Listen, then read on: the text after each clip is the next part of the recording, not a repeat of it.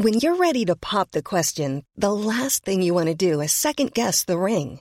At Blue Nile dot com, you can design a one-of-a-kind ring with the ease and convenience of shopping online. Choose your diamond and setting. When you find the one, you'll get it delivered right to your door. Go to Blue Nile dot com and use promo code LISTEN to get fifty dollars off your purchase of five hundred dollars or more. That's code LISTEN at Blue Nile dot com for fifty dollars off your purchase.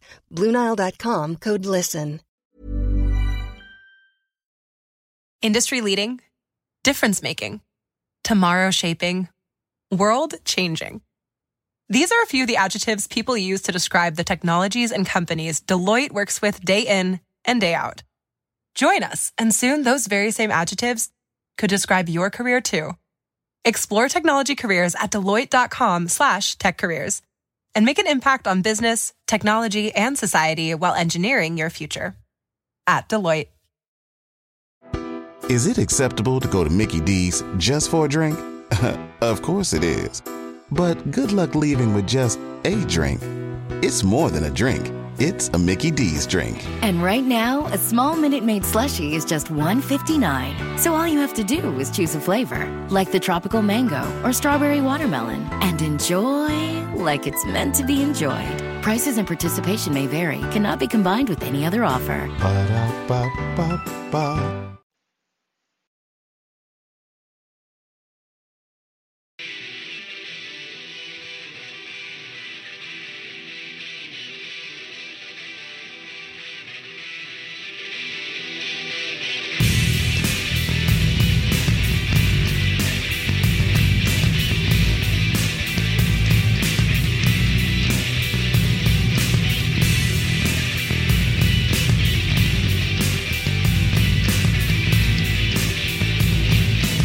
Uh, I believe it was that Wednesday.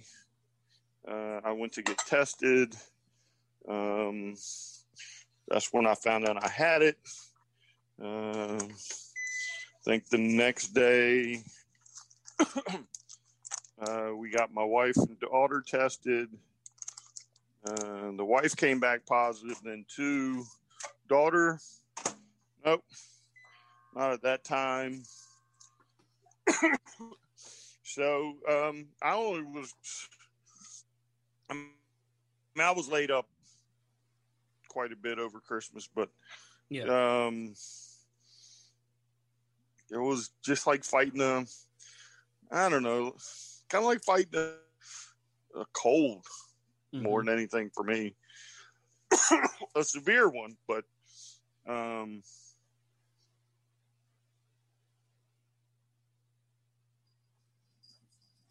Uh, the wonders of uh, modern broadcasting here. Looks like Zoom's giving us an issue.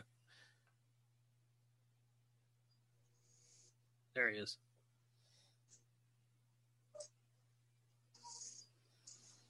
All right. What, what'd you miss?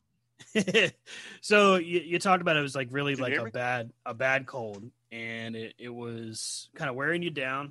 Um, it gave you gave you a lot of uh, a lot of time where you were kind of laid up. Was what you were saying. Yeah. Well, it just put me in.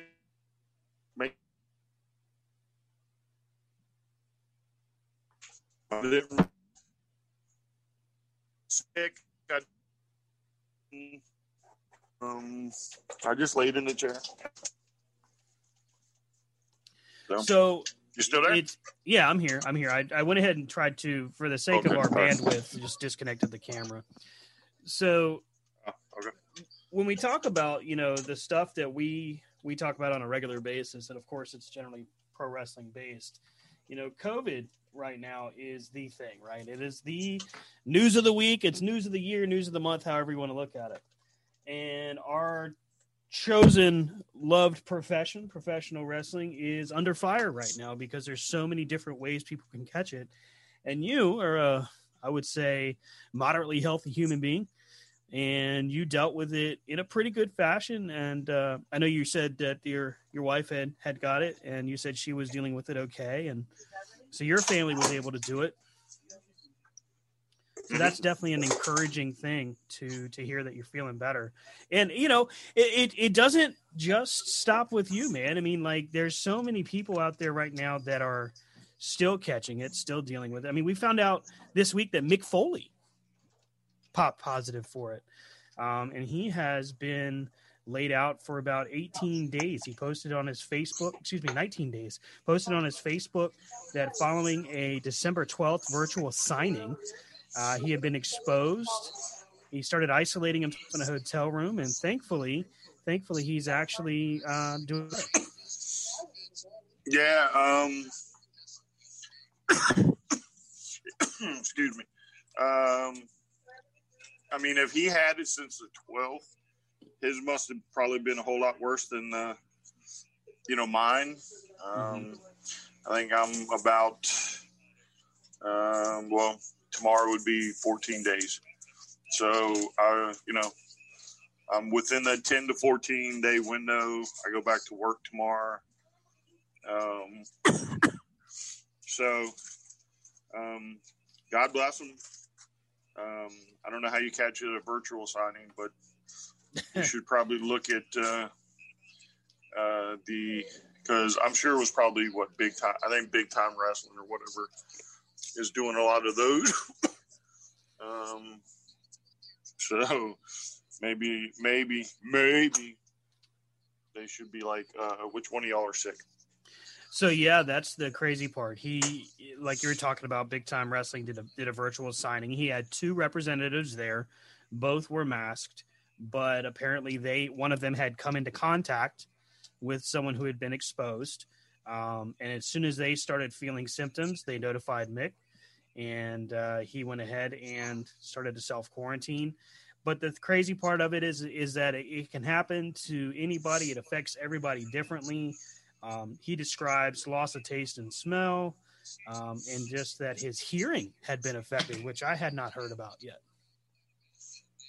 Uh, yeah, see, I, I did not lose uh, taste or smell, although my taste was altered, and it's still kind of altered today. But, um, again, it's to me, this is why I say it's more like a common cold or sinus issues. If you mm-hmm. get sinus issues real bad, it'll screw up your – or at least for me anyway. Yeah. Um But, you know, I had a Reuben sub what, two days ago, and it didn't really taste like a Reuben sub. I couldn't really taste the Thousand Island. You know, everything was just a little off. Yeah. But I think Sharon said she couldn't smell for a hot minute, and then she couldn't smell burnt popcorn. And then oh, wow. um, um, I haven't heard nothing more, so... Um, that kind of sucks, you know. That's one of my favorite smells is popcorn. Yeah, but this was burnt, so if if she can't smell burnt popcorn, then uh, you know she definitely clearly has an issue. But it didn't last long. Uh, I haven't heard no more about it. So, well, I'm definitely glad that you guys are on the mend. Um, yeah, it's kind of a scary deal. A friend of mine who I actually worked with uh, for for Schwann's my previous career.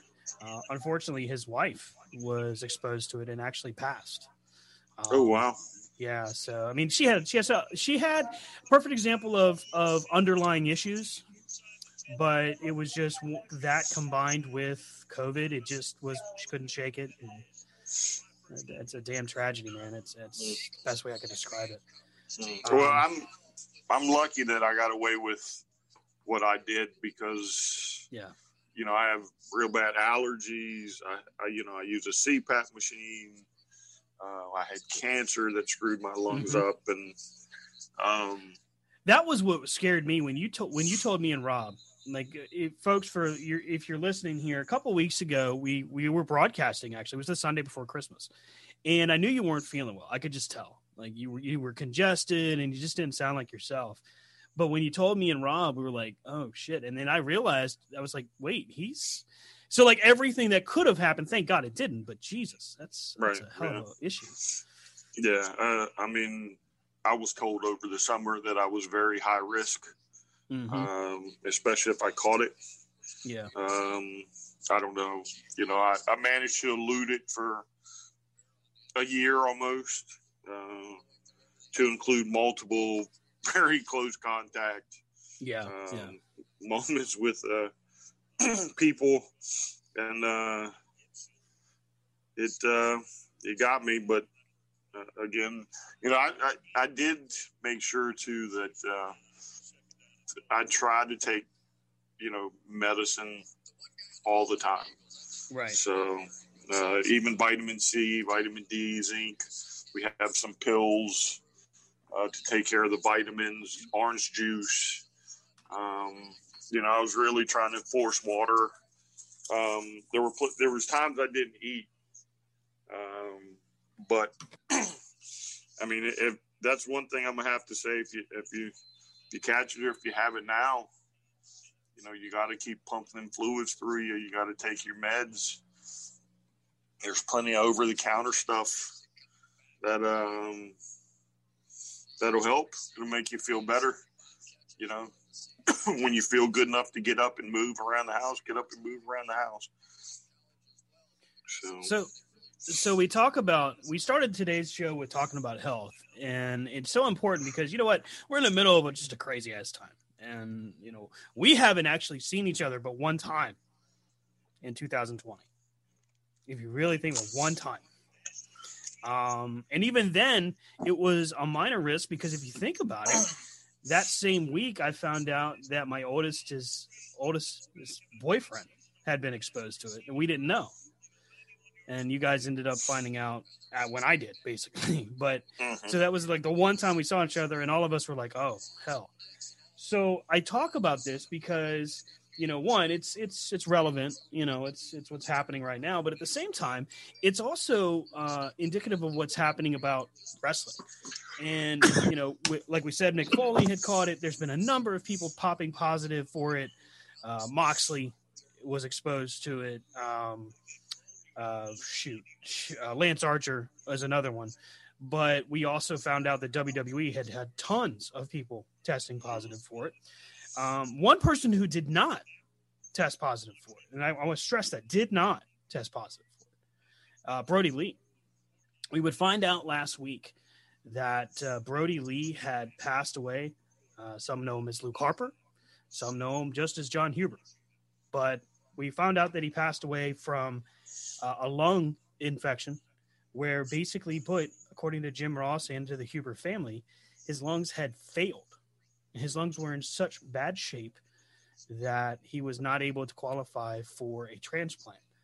And unfortunately, he would pass away. Uh, also passing away in that same week, I think on that same day, is Danny Hodge, wrestling legend Danny Hodge. Now, Hodge was actually a victim of COVID.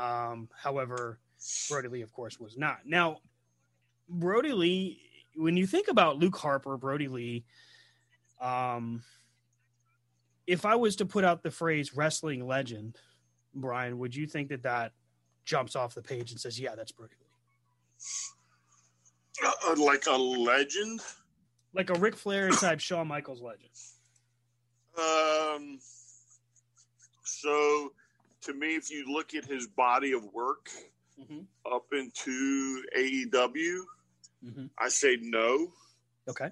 But if he had, if he had been able, if he had lived and uh, had competed longer in A E W, yeah, I think he probably uh, very easily would have become known as, you know, one of the best big men. And absolutely that way. So, and, and I'm glad that you humored me and, and answered my comment, because on the surface, somebody would say, wow, that's really disrespectful. But I, I brought it up for a reason. Because honestly, of all of the different performers in the world for wrestling, you know, Luke Harper was tremendous. He did a, a hell of a job in W W E, a hell of a job in the independents. And then when he came to A E W, uh, at the at first, the exalted one could have been a guy like Matt Hardy. As a matter of fact, it was Tease that could have been him. But it turns out to be Brodie Lee, and he takes a role that could have been comedy, could have been comedic, uh, and turned it into a very major, very imposing figure. But still, you just major star, sure, but you weren't sure what his legacy would be. Well, that question gets answered in his passing, much like that of the impact of a guy like Owen Hart. Owen Hart, tremendous performer.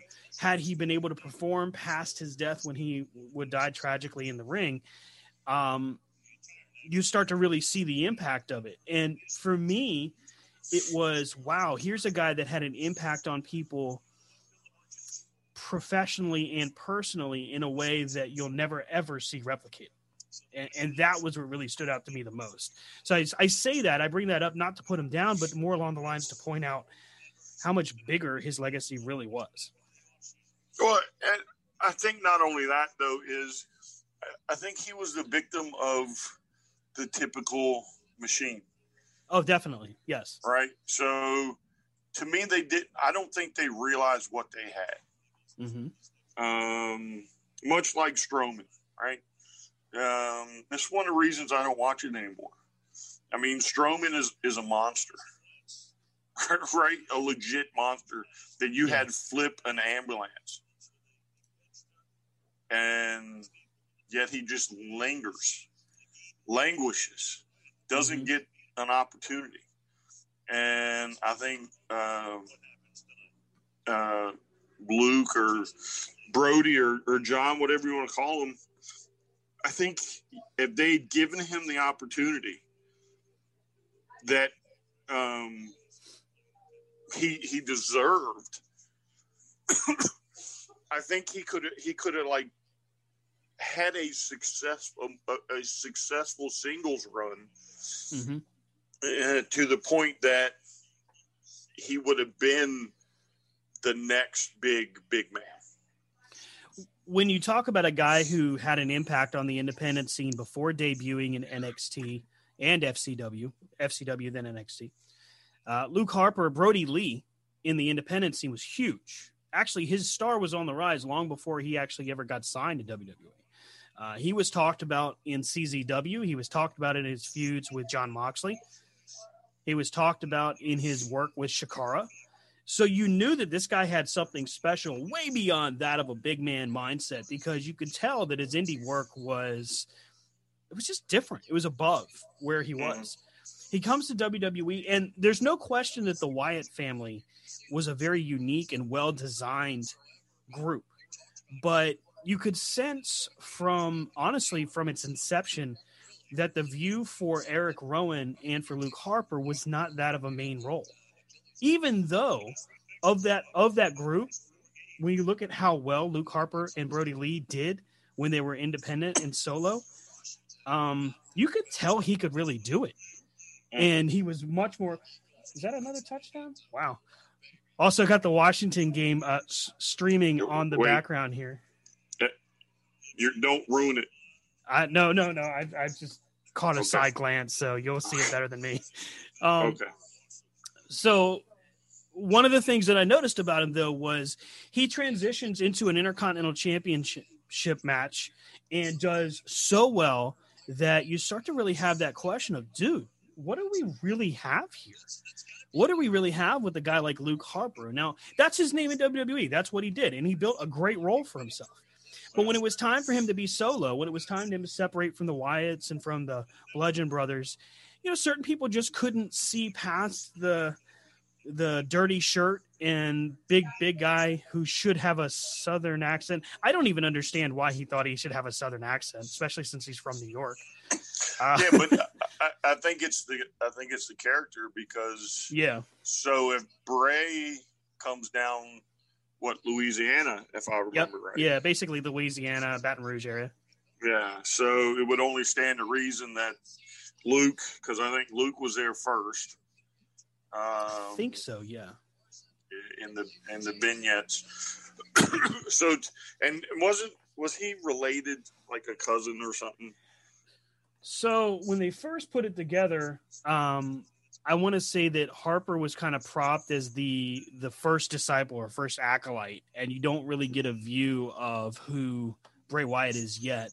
But then they talk, I think they called him his cousin. I want to say it was his cousin that they positioned it as. Yeah. So like, you remember, cause like he was like kind of like straight edge society where he had to pledge his allegiance to Bray.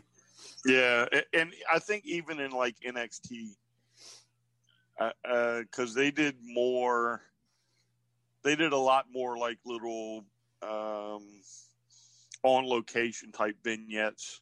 Yeah, yeah, in, a lot of I in the swamps in and yeah, yeah. Mm-hmm. So all of a sudden you see this viewpoint, and this was something that Dusty Rhodes was uh, a lot, a major part of putting together.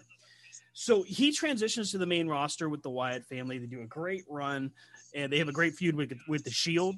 Um, Bray Wyatt continues to grow, you know, despite despite creative screwing them every twist and turn. They had great move, moments, great standouts. He transitions to a singles performer, and he actually has had stated in interviews that he had gone to Vince and said, hey, listen, I got ideas. I want to do this. I want to do this. I want to get away from the dirty t-shirt. I want to do different things. And Vince is like, I want you to talk in more of a Southern drawl. He's like, I, I, I can't, I, I, I don't have one. I'm from New York. And, and Vince, another example of how Vince just couldn't get past that one track mind. Mm-hmm. But you still knew. You still knew. And and I want fans to understand when I say that on the surface was Luke Harper, Brodie Lee, that main event, that legend status. I say it because he was like a diamond in the rough. He was he was a character that you weren't quite ready for, really. Much like Braun Strowman, I think.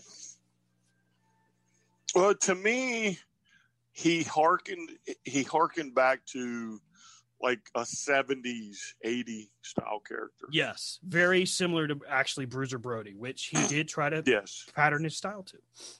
Yeah. Uh, you know, just that, that, um, sorry. Um, the type of character that you could just believe would just like literally beat you up. Yeah. yeah. You know what I'm it, saying? Like, like the eyeballs that he would do, the, the, mm-hmm. the, the uncut, kempt hair, um, you know, even the sweaty white tank tops.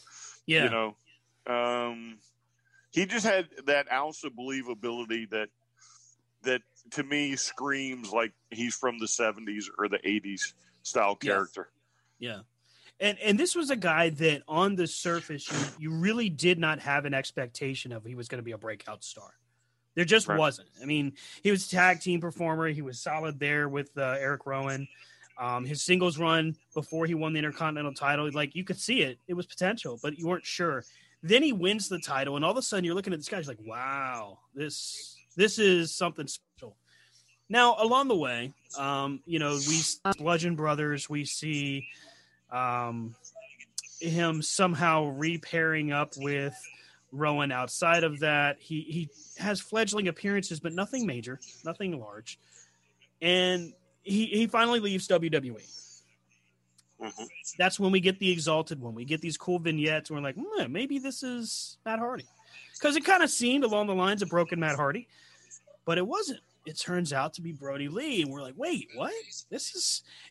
And then all of a sudden we see what is now, in my opinion, legendary vignettes from Being the Elite with the Dark Order, where Brodie Lee takes just one hundred percent command of the group and says, all right, you know what? If we're going to be funny, fine. We're going to be the funniest group and the most spotlighted group in Being the Elite. So comes out the, the stack of papers where he throws them and hits people in the face with it. I mean, Evil Uno even had to put on a helmet to try to protect his head from the papers. I mean, that's what this guy was. He would embrace it. He embraced the role. And then when he got in the ring, remember when he demolished Cody? Like, he ran through Cody Rhodes. That's after, because you remember we complained that when he had his feud with Moxley and lost, we were like, man, they dropped the ball on that. That really could have been something big. So then when he comes out and demolishes Cody in, what, five minutes? Maybe mm, probably less. I think it was like three minutes or something.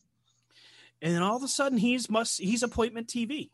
Brodie Lee is like, oh, you, you, if you're watching N X T, you're changing the channel to see what he does when he comes out. For me, I mean, if you want, if you wanted honestly to know the truth, I watch Being the Elite religiously. I have since, uh, probably since it started, but I don't watch it for the Bucks. I don't watch it for, um, for Omega as much. I watched it for Cody because I thought Cody was very entertaining in it. Adam Cole was great in it. Adam Page, of course. But honestly, this past year is for the Dark Order because the Dark Order is the group. So this past Wednesday, when we were told that there was going to be basically a tribute show to Brodie Lee and they kind of released the card, and it's basically Dark Order all the way through, you start to realize that this guy had an in, just an indelible impact on people as much as he did his colleagues, his coworkers. Um, and Brian, I, I know you watched the show. Did you watch it live or did you watch it after the fact? Uh, live. So I had to, I had to watch it live. Did it get you misty-eyed every, at all? Every every goddamn minute of it. So I I was fine until John Silver. And then I, I, you may have seen me tweet out. I was like, "Damn allergies," because it nah, just it busts me. Um, yeah. So uh, I was, I kind of got hit when the announcement came out. Right, not yeah. a lot, um, just enough though. Right, because yeah. it, it's really, God, it was, it was just shocking. Right, so you know mm-hmm. he ain't been on T V in a long time. Um. Nobody's saying anything, but your mind never goes there, right? Um, a lot of reasons, you know, family issues, uh, you know, whatever. Undisclosed um, injury. Yeah. Uh, illness. You know, there's a lot of things, especially this year. And you just never, you never expect that. Right. And then um, it happened. It, it kind of got me. It just briefly, just like a, a punch in the gut. Um, but Wednesday, God, dude, I, I really don't think there wasn't there wasn't a segment that mm-hmm. didn't um, get get just the corner going. I remember, I remember where we were when we, when Owen Hart passed. I remember we were all watching it together. I think we were at Rob's house. And I remember late that night getting home, and my dad, who was actually overseas, he was um, in Afghanistan, I think, and he called me just out of the blue and just asked me if that was real. My dad, my dad always used to give me a hard time about being a wrestling fan, but when something like that happens, you know, he he he was attentive to it. So sure enough, Brodie Lee passes away. We find out, I think we found out on that Monday. And my dad, sure enough, texts me and says, "Is that real? Did that really happen?" Like, yeah, Dad, it, it was a, a lung issue. So in the process of us all finding out, and we're dancing around in a lot of different directions, and the reason we're doing this is because I'm trying to make sure we're pointing out all the big parts. And we'll definitely talk about Dynamite more. But along the way of learning about what happened with Brodie Lee, there's an article that comes out from The Torch and Bruce Mitchell. Now, I've never met Bruce Mitchell personally. Um, we've seen him, didn't know it, but we've seen him in Charlotte when we went to N W A Fan Fest. Um, and as it turns out, he was right in front of us. And actually, we, we even said something to him while we were in line. I didn't realize it was actually that guy until much later, but as it turns out, he was there. Hmm. But anyway, he releases an article. And, you know, at first I could understand why somebody would ask questions. I'm okay with that. Ask your questions. You know, this is America. You have freedom of speech, freedom of press. But when you get to a certain line, you just can't cross that line. At no point in time should anybody, whether it's press, whether it's us, whether it's Tony Khan or hell, anybody working in that same locker room, nobody's really owed an explanation as to how someone dies. If George Clooney passed away tomorrow, we don't get to suddenly call his house and say, "What did he die from?" If the president of the United States dies, if my cousin who lives down, you know, down south dies, it, it doesn't matter. We don't, we're not owed the right to know. But in a time where there's a pandemic, in a time where, from what is described from the Huber family and from Tony Khan, and then of just recently from Jim Ross, it's reasonable to at least ask the question what it was from. I'm okay with that. But when the Huber family comes out and responds to that and says, listen, he didn't have COVID. He was testing negative. That should have been the end of it. If I'm Bruce Mitchell, I'd have probably said, hey, you, thank you. That's all I needed to know. And if it had ended there, I'd have been okay with that. I get it. A lot of people wanted to do, and I don't really subscribe to it, but the whole cancel culture. Look, some people need to be held accountable. I'm okay with that. But at that, it could have been done. But he doubles down and says, I stand by my story. We have a right to know. And then the wrestling media, quote unquote, says the same question. Ah, we have a right to know. And then uh, you told me Disco Inferno says, we have a right to know. Mm. As as unfiltered as possible. None of us have any goddamn right to know. Period. We don't. If Amanda Huber decides she wants to share it with us, that's her decision. But she's really the only person that has the right to tell us anything if she felt it necessary or wanted to. Outside of that, we don't deserve shit. And we should be grateful that we were able to pay tribute to the guy. Oh, I, I, I'm one hundred percent uh, in agreement here. Um, you're not his family. Right. Um, you may be a friend, and if the family wants to tell a friend, it's up to the family. But if you're not a friend, you're just some reporter, or in Disco's case, some guy that's holding on to a career that will go down in the annals of not really meaning anything. Mm-hmm. Uh, it's none of your goddamn business. Just know that he passed.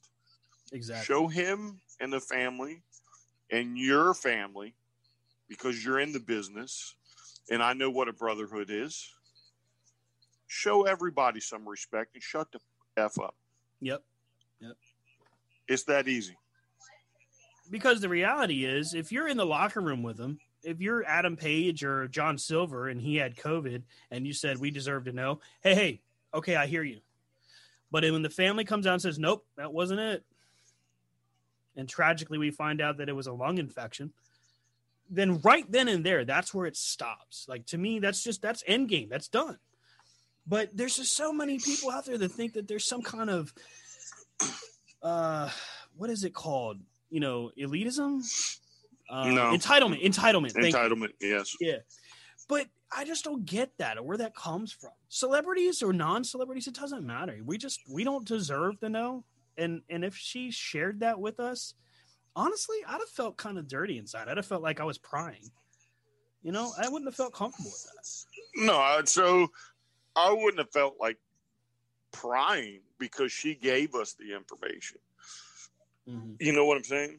Yeah. I mean, to me, prying is when one of these yahoos keep harassing her. Yeah. And and force it out of her.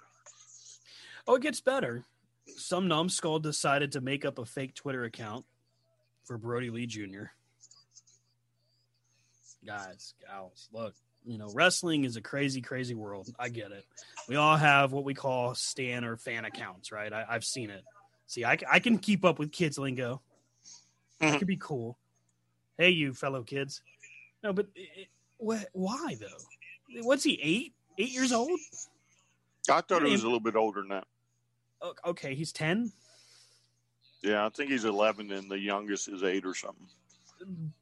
For all that for what? Like, I mean, that's just gross. Yeah, but that's that's how fucking people are. Oops, sorry. Yeah.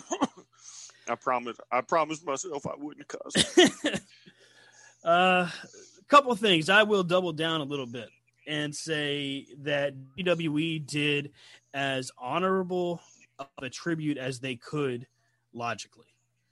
Um, I don't hold anything against Vince and company for doing what they did and how they paid tribute because, quite frankly, while they could have done a lot of vignettes and showed videos of him in previous matches.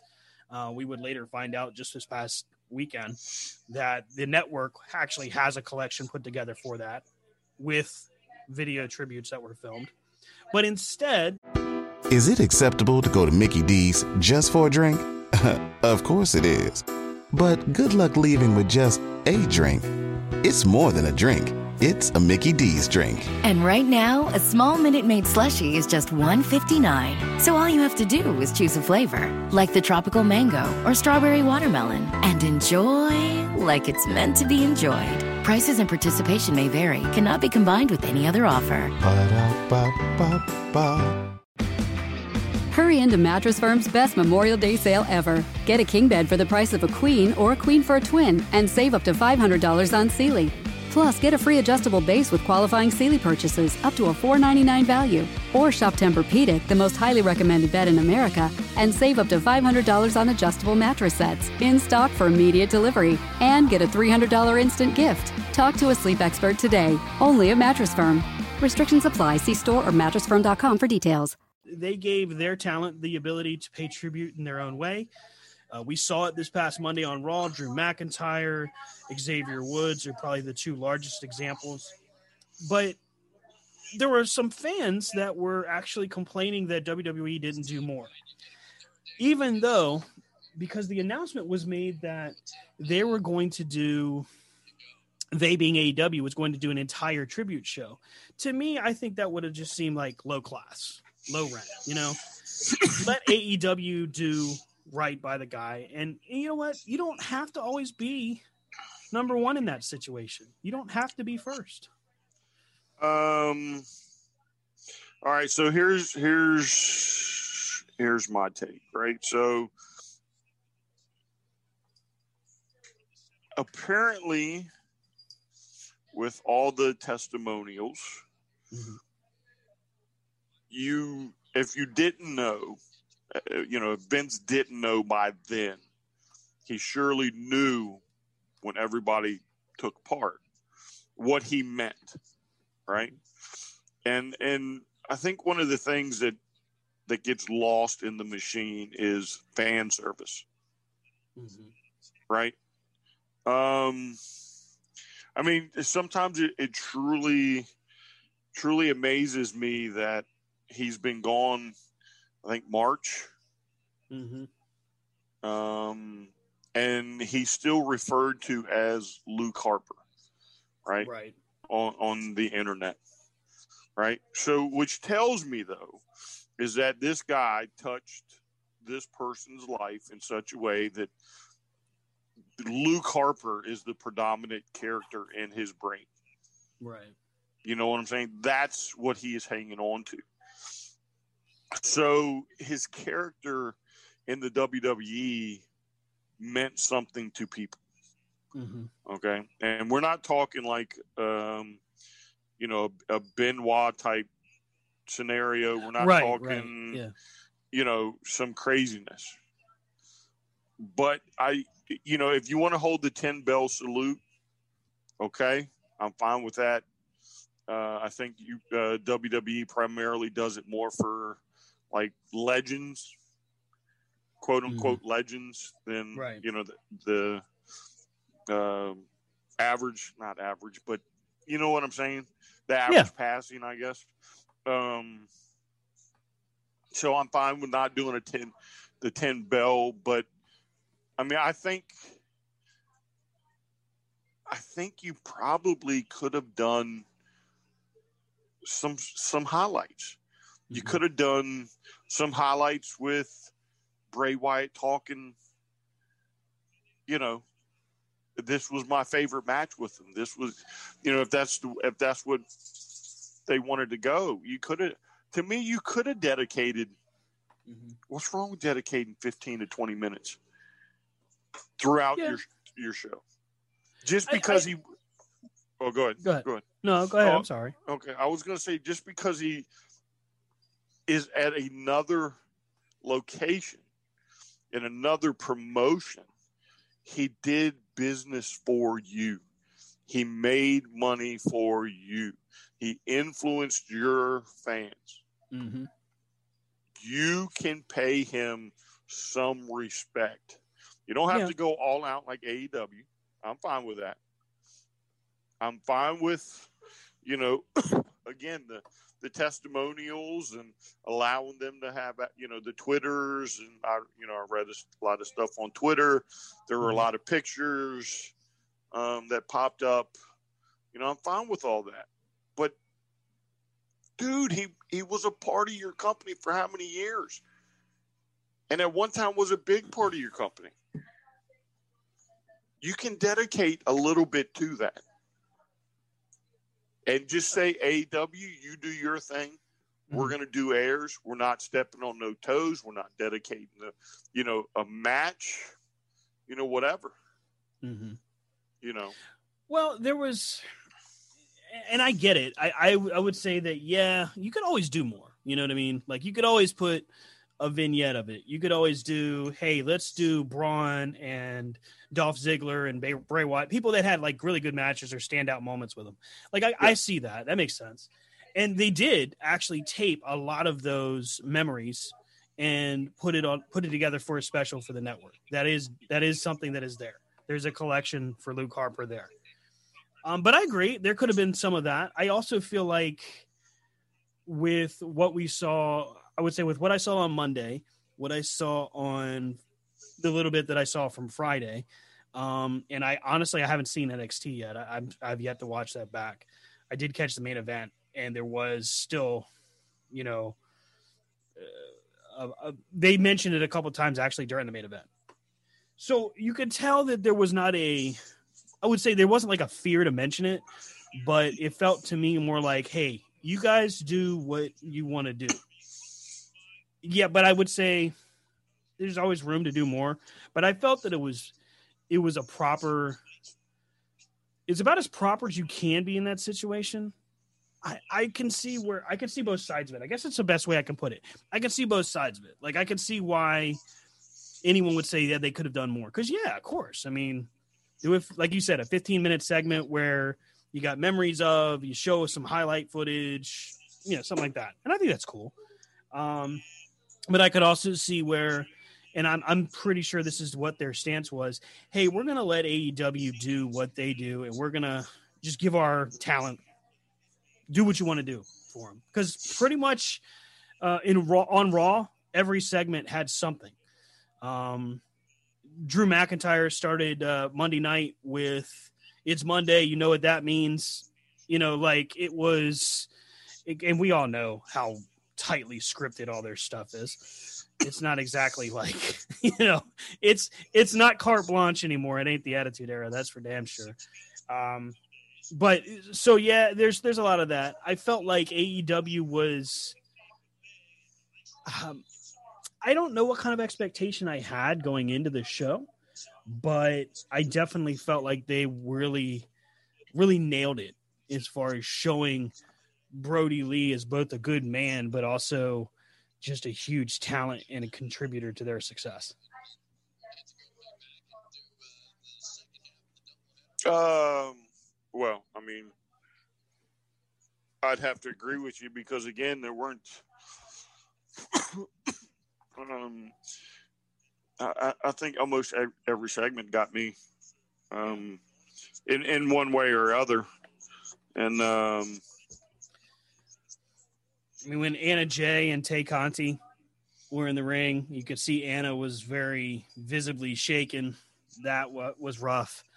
Cody Rhodes at the end of the night, and then of course watching his kid, you know, that was that was tough. I did get a kick, and I thought it was really awesome what M J F did with taking the kendo stick shot to the head, just willing to make himself look like an ass and take mm. the comeuppance. You know what I mean? Like, that takes a lot of guts to be willing to. Because he could have been just like everybody else and been like, you know, he was a great guy. He was a hard worker, a great father. But instead, he chose to go at it from a kayfabe perspective, which you got to be really brave to do that in that kind of a moment. Um, yeah, I, I would imagine um, there was probably a lot of respect garnered. Mm-hmm. Yeah. With, with that um, simple you know, simple thing. Um, cause you're probably right. There probably wouldn't have been with so many people that, um, would have, would have had the forethought to come up with it. And again, that's, that's the thing about A E W. Um, you know, Tony uh, Khan, uh, yeah, yeah, you know, rewrote the show, and um, you know, whether he called that spot or M J F said, "Hey, let's do this," um, for for M J F to do it is, you know, uh, to me, a little respect for John. Mm-hmm. And it's very, very unselfish. You know what I mean? Very gracious of him to say, you know what? What if we made, let's make Brodie the star of this segment. Let's make him, you know, the figurehead, so that the reason they won this match is because I got my mouth shut, kind of thing. Like, I thought that was really cool. Like, and, and you know, maybe I'm stretching there a little bit, but I still think that was pretty awesome. Oh, yeah. I mean, it was uh, there. He could have very easily said no, or they mm-hmm. could have just not even thought about doing it at all. But um, the kid seems to really be um, into wrestling, um, from all the videos and pictures and stuff you see. And I mean, if that, that gives him one moment to take his mind off of it, um, that, you know, that just says a lot.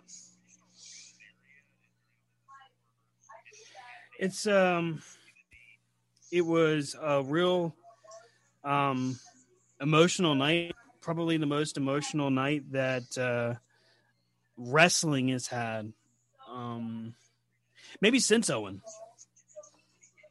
Um, Eddie Guerrero was tough. Mm-hmm. The you know Benoit was crazy, but this one was just, I don't know. It, as they say, it just hit different. Well,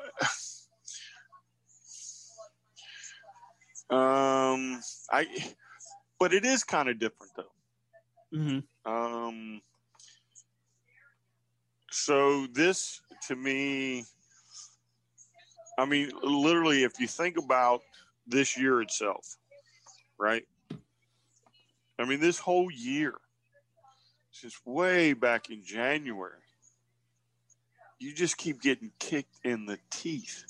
Yeah, everybody, like as a, as as a world, you know, in this great big universe, everybody is getting kicked in the teeth, mm-hmm. and you don't have time to catch your breath. You don't have time to. Um, you know, do anything. Yeah. Some something comes along within two or three days, and it affects somebody. You just, you, you know what I'm saying? And oh, yeah. to me, this one was was more of a, I need this moment. Mm-hmm. I need this to be good. Yeah. Than um, the other ones. All right, so Eddie Eddie affected me because I really, I really enjoyed Eddie. Mm-hmm. Um, same with Benoit. Yeah, but you find out later from Benoit the circumstances, and then you you, you kind of, you know, you get the the somebody spins you around and then punches you in the mouth, so right. you get like a double whammy. But then yeah. it's over. Right, you're like, I can't believe he did that, yada, yada, yada. And so you kind of just let that go by the wayside. You know, Eddie, you just can't get over. Owen, you can't get over. Right, right. And, you know, here's another one that, I mean, this year. It's this year. This is a crazy year. Mm-hmm. It's absolutely the worst year that anybody's been, a, you know, been part of since, you know, a long time. And I can't think of a time in my lifetime, uh, just as a person on this earth, where there's been anything close to the craziness that was twenty twenty. I mean, really, I, I can't, I can't think of anything as close to that. Oh, I can't either. Um, and I've been around almost half a century, and it's, it's, yeah. I hope I never have to experience it again. God damn, we are old. Yeah. But again, though, this is, to me, this, it was such a good, it was so well put together, right? It was so well put together that for at least a moment on that on that particular Wednesday, I forgot I had COVID. Yeah. You know, I forgot the numbers. I forgot that other people are sick. I forgot everything. And I just watched wrestling and got to watch a tribute to an individual that very well could have been one of the biggest stars on the planet had he not died prematurely. You know, I look at what he was doing and how the Dark Order was being positioned, and I have to say that it felt to me that we may have been looking at the rising of another supergroup. Because for what they did, remember how we've talked about it before with with major pushes in A E W. At first, it's comedic. At first, it's like they want you to feel good. And then something happens and it changes the dynamic from comedic to serious. Look at Kenny Omega. Look at him and uh, Adam moment. Page. At first, it was it was watching them, you know, kind of crack people up on behind the scenes, like through Being the Elite. And then suddenly they're a serious tag team and they're a serious, you know, threat to being great at tag team wrestling. And then, you know, the Young Bucks, another great example. At first, it's just the fun tag team that everybody loves and Lucha Libre style, but they don't really get in a tag team title situation. F T R comes in and suddenly it's serious, and now they're at the top, right? Dark Order is the same way. At first, it's like, what the hell are these guys? These guys are a bunch of goofballs. Brodie Lee comes in, and at first it's like, oh, okay, well, Brodie Lee's going to do really well, but everybody else is going to fall to the wayside. But he he didn't let that happen. As a matter of fact, there's a lot of accounts that say that he didn't really demand, but requested that people be protected and taken care of, like Anna Jay, like John Silver. Hurry into Mattress Firm. For a limited time, save up to five hundred dollars when you get a king bed for the price of a queen or a queen for a twin. Plus, get a free adjustable base with qualifying Sealy purchases up to a four ninety-nine value. Or get up to sixty percent off America's top-rated brands, like Sealy Queen mattresses starting at two seventy-nine ninety-nine or Sleepy's at one sixty-nine ninety-nine. In stock for fast delivery, only at Mattress Firm. Restrictions apply. See store or mattress firm dot com for details. Like Evil Uno, to make sure that the group moved up. And I wonder if, and it'll always be speculatory, and I know that, but I wonder if the Dark Order was being positioned as a supergroup similar to, like, you know, Evolution or or the N W O or something like that. Um, I would say no. I, I, well, I guess I can't say no. So I think two things come into play with the Dark Order, right? Mm-hmm. One is Brodie Lee, and then the second is the way they turned into stars on Being the Elite. Right, right. Right. So they literally, in my opinion, took over that show. You know what I'm saying? I mean, the Dark Order became the focus. It really did. Like, it was, you had all these different segments, and it's supposed to be for Omega and, and the Bucks, but it's really, it's what are the Dark Order doing this week? What is Johnny Hungy up to? You know? Right. Yeah. Uh, and I think that is what kind of turns the tide with the Dark Order, because everybody remembers what last, where'd you go? You disappeared. I had to close the oh. door. I got you. So anyway, so remember last year when Stu Grayson and Evil Uno had, you know, the ten, twelve guys in the mask. And oh, yeah, yeah, the, the minions. Yeah. Yeah. um, all, even though they were recruiting certain people, you know, when Brodie comes along, Brodie brings Anna Jay. Uh, I think he brings ten. I think he brings Colt Cabana. So he brings others along to to to bolster um, their rank uh, ranks, and next thing you know, they start popping up on Being the Elite, and they're just hilarious to the point that you're like, holy cow, where where do I sign up for the Dark Order? You know, who can I torture this week claiming to be part of the Dark Order? Um, I mean, they, they were just, they're masterfully done vignettes. The whole yeah. paper thing. Yeah. Are you kidding me? How about the how about the the six man where Adam Page has uh, two two uh, reams of paper, eleven hidden, like six shooters hidden behind them. Yeah, I, and I'm gonna have to. I'll have to. I'll have to admit. I'll have to admit. I I didn't see that coming.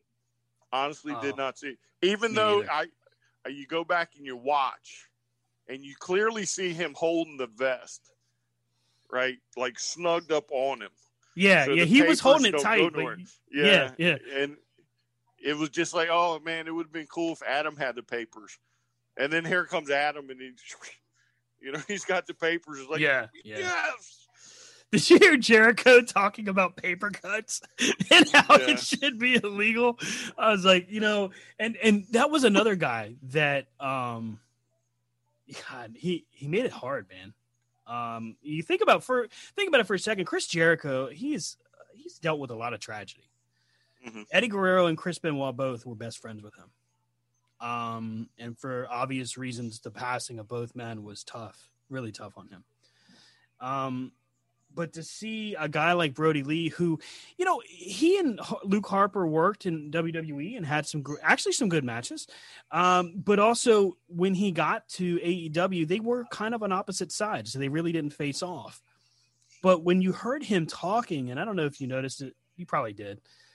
Um, but he got caught up, you know, he got, to different points where he just was, he was just Chris, you know what I mean? Like, and it wasn't, it was hard. It was hard to, for, because you could hear Tony Schiavone, Excalibur, and Jim Ross all just kind of, they got, get lost in the moment in the, in the, in a good way. Right. Um, yeah. I, I mean, there's, uh, I forget who said, I think even Chris says it, that there's nobody, you can't find anybody that's got anything negative to say about John. Right. And, you know, he he's like, there's only a few people that have passed away in the wrestling business you can find like that. Yeah. So, um, you know, I would imagine that he was just one of those guys that you, you just, you become friends with him, and he's the guy you can sit around and joke and laugh at. With and hang out with and talk with, and you yeah. know you, you, you can tell he's a family man, and you know he he's probably a, mo- a role model to a lot of people, that whether they admit it or not. You know, the the thing that, and I, I think that we're all guilty of this from time to time. The thing we forget as fans is it's easy to forget that, you know, these guys are, are human beings outside of what they're doing in the squared circle. You know, uh, a guy like, for example, a guy like Chris Jericho, it's easy to get caught up and be like, God, I wish this guy would just lose already, or I wish this would happen, I wish that would happen. And then you forget that, you know, outside of what we see on A E W television is a guy that is willing to send thousands of dollars to a person that he hasn't seen in twenty years just to help them recover from house fire. Or, you know, the John Huber, who was willing to let his kids play with, like, Matt Hardy's kids.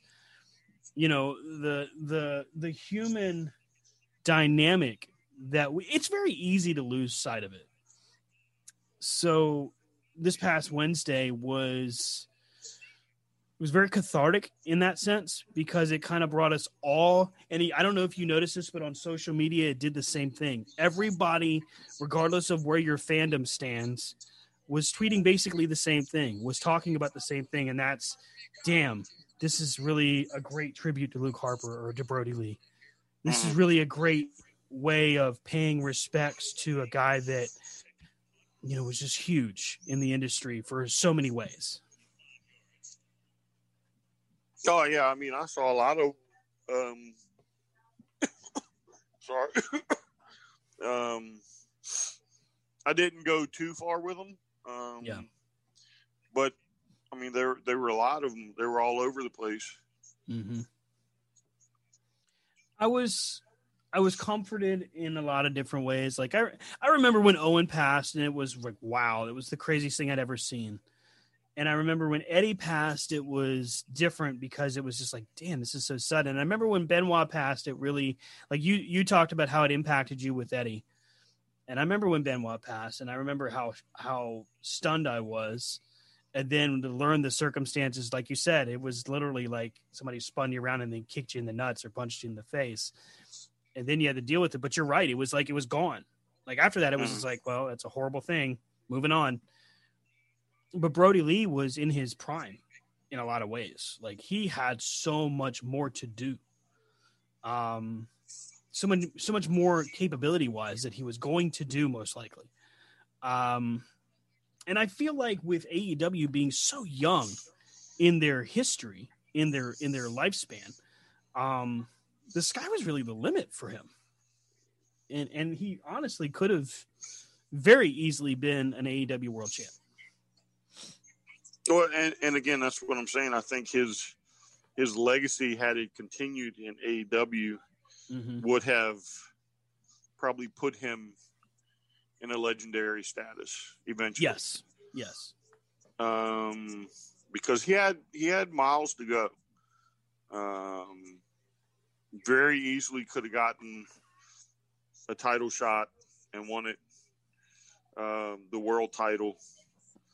Um, very easily could have gone back to the to the T N T title, um, or even the tag titles. Yeah, or even the tag titles. Uh, there was a, a, a six man title supposedly in the works. Who better than the Dark Order to get a six man title? Could you imagine Brodie Lee, John Silver, and Alex Reynolds as the trios champs?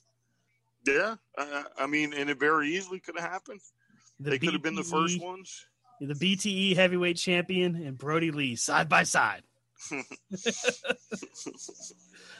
I think honestly that was the, I keep coming back to it because that was where, like, I was okay for most of the night. And then when John Silver hit the mat after winning and he starts bawling like a child, and, and I was like, yeah, I'm done. I was no more good after that. As it just, you build up an emotional a response to a certain point, and, and you're trying to just kind of take it in, and then all of a sudden you get caught up in it, and it's it's it's it's real at that moment. Mm-hmm.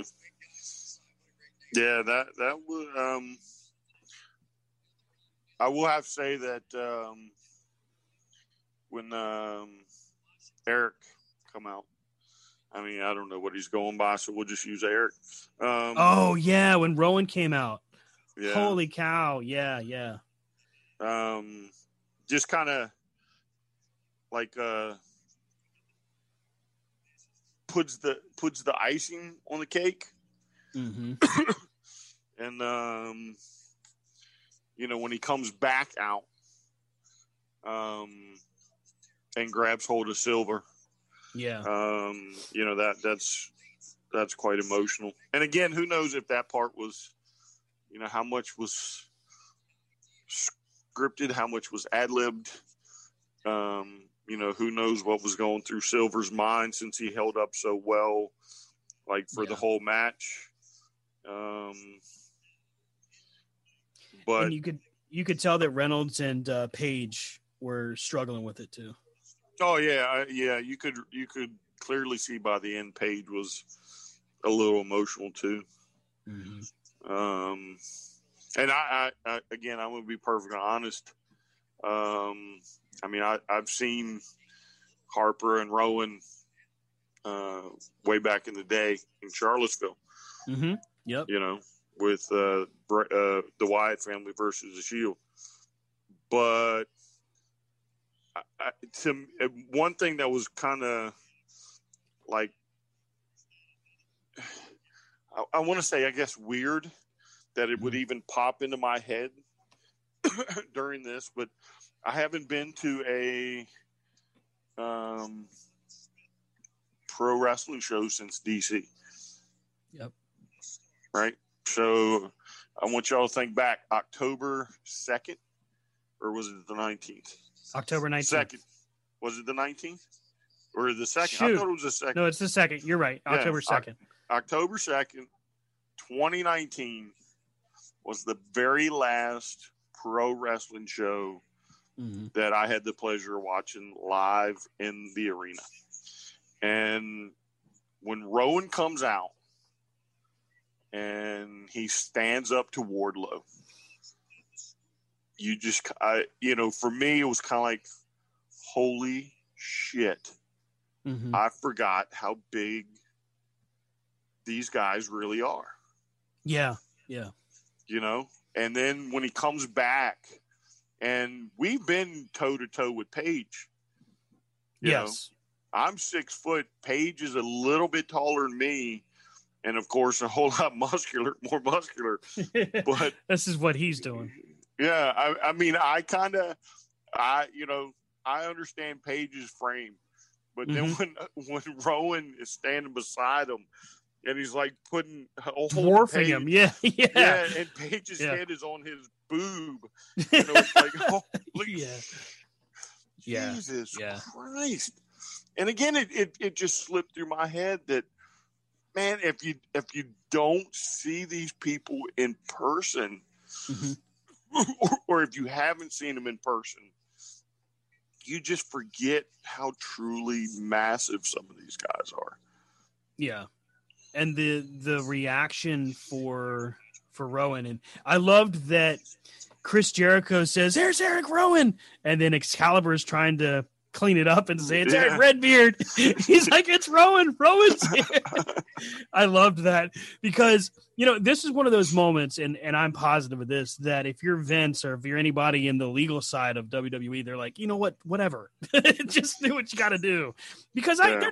Who who's going to be that big of an asshole to be like, you can't say our trademark re- name re- on Dynamite? Really? Really? During a, a a dead man's tribute show, you're going to assume for that? Really? You think really? They do that? Look, really? They fired people during COVID. I get it, but I mean, come on. Really?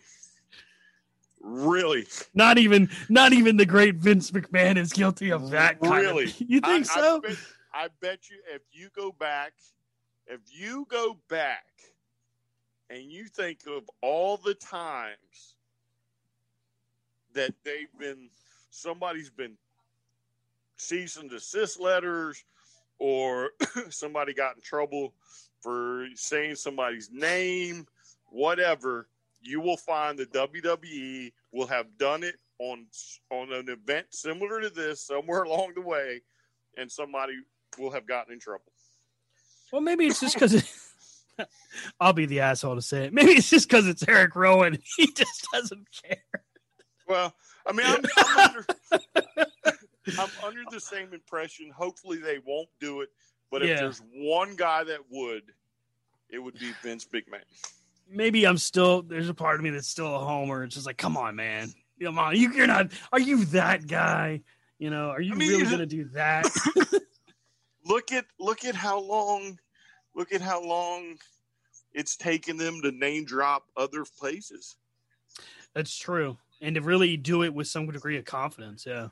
Yeah, I, I, you know, hey, we're we're the W W E. We we're what counts, and oh, you right, just right. oh, that's air trademark, you know. But I we'll mean, fi- hopefully we'll they find won't. Out in a few yeah, weeks that there's a suit. Well, that'll you be. Know, I hope not, because I can see Tony Khan and Tony Schiavone doing one of those uh, promos. In- infomercials, yeah. Yeah, infomercials on it. And uh, that would just be hilarious when that one hits.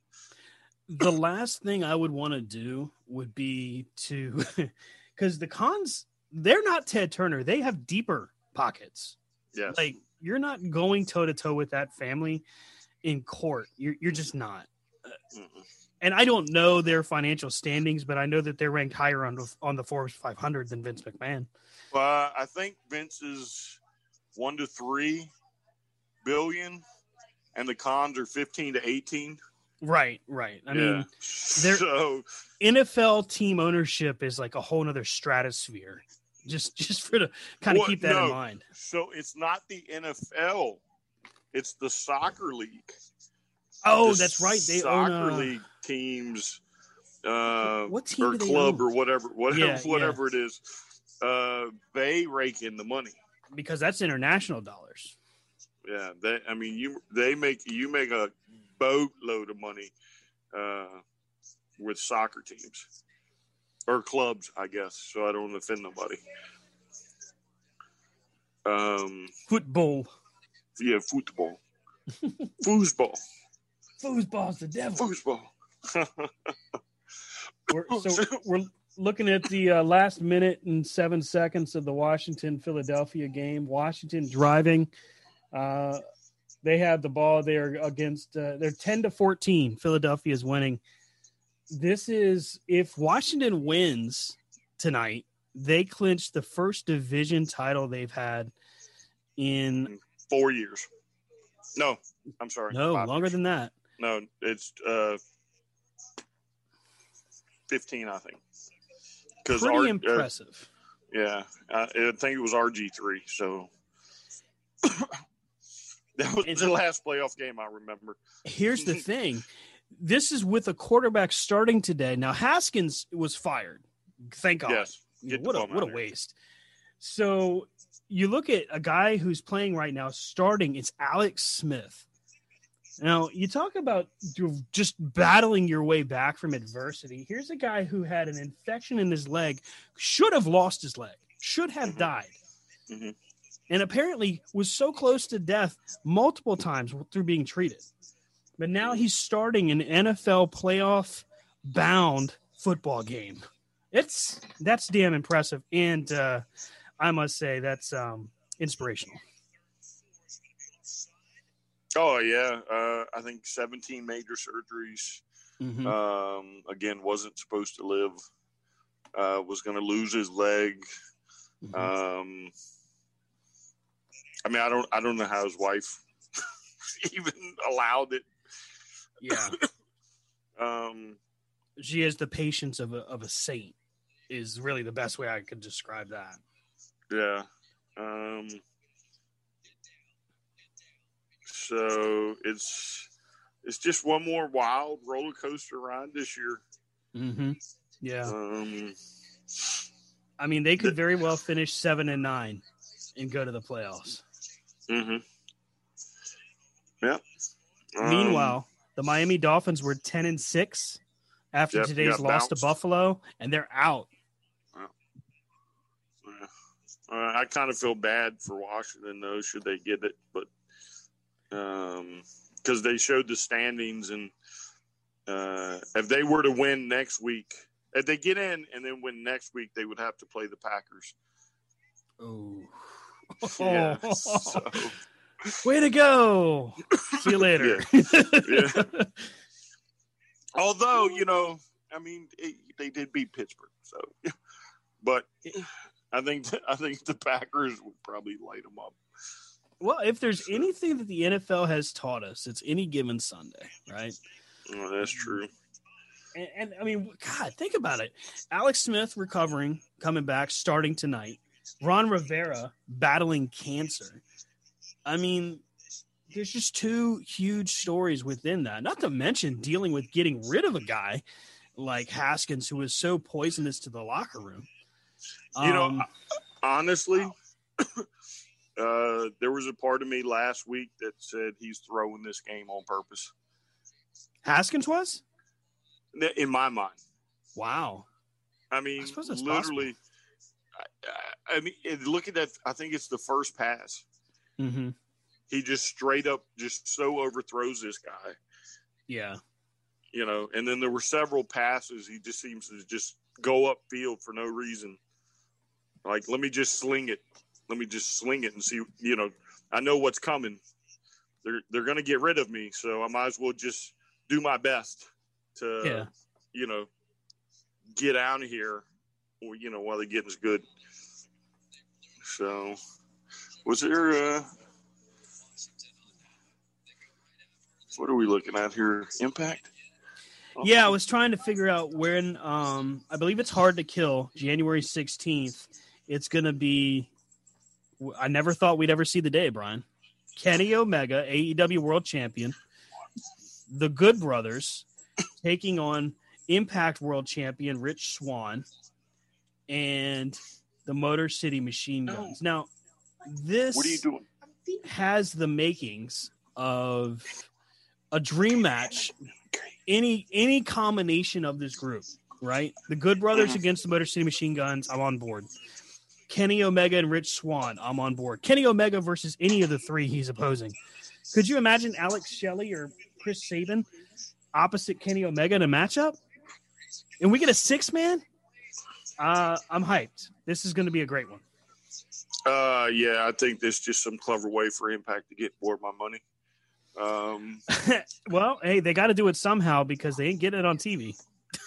Well, uh, you know, that I think that's the one thing about this COVID stuff that has probably uh, got me more bummed is that I have missed like the last two weeks of Impact. And so I don't know if uh, there's been any cross uh, yeah. pollination from Omega.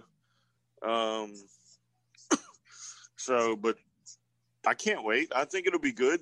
Um, I want to see, um, I want to see, you know, somebody else show up. Yeah. One way or the other.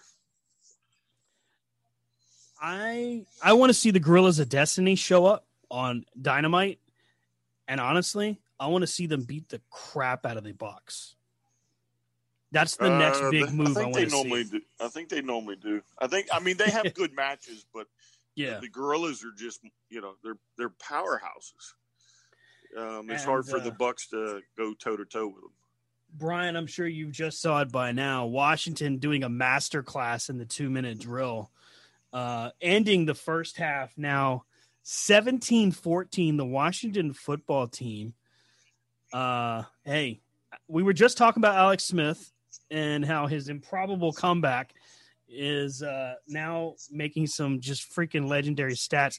You know, I would put a vote in for him for this year for M V P. Mm-hmm. I, I, I don't know if he gets M V P until – He's got to get. He'd have to get through this game first. Yeah, uh, I mean, I, mean, I could it, see Aaron Rodgers getting it because of how well he's done this season, but I, I think that Smith has a has a shot. Well, that may be so. And now, of course, I am biased, but so let's remember every other player out there. Yeah, that the only game we've really won this year, with the exception of game number one, has been Alex Smith. Mm-hmm. If Alex Smith is not in the game, we're we're going to lose. Right, right, right. So if Alex Smith had been healthy all year, this would there would have been no doubt. Yeah, uh, with Washington going to the playoffs, no doubt th- by mine. And this is a textbook example of one of the changes I've been trying to implement for the past uh, six weeks with Corner to Corner is in broadening our horizons. Right.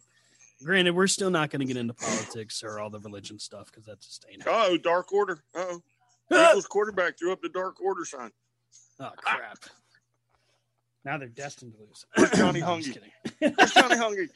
He's getting a Philly cheesesteak. Johnny Hungy.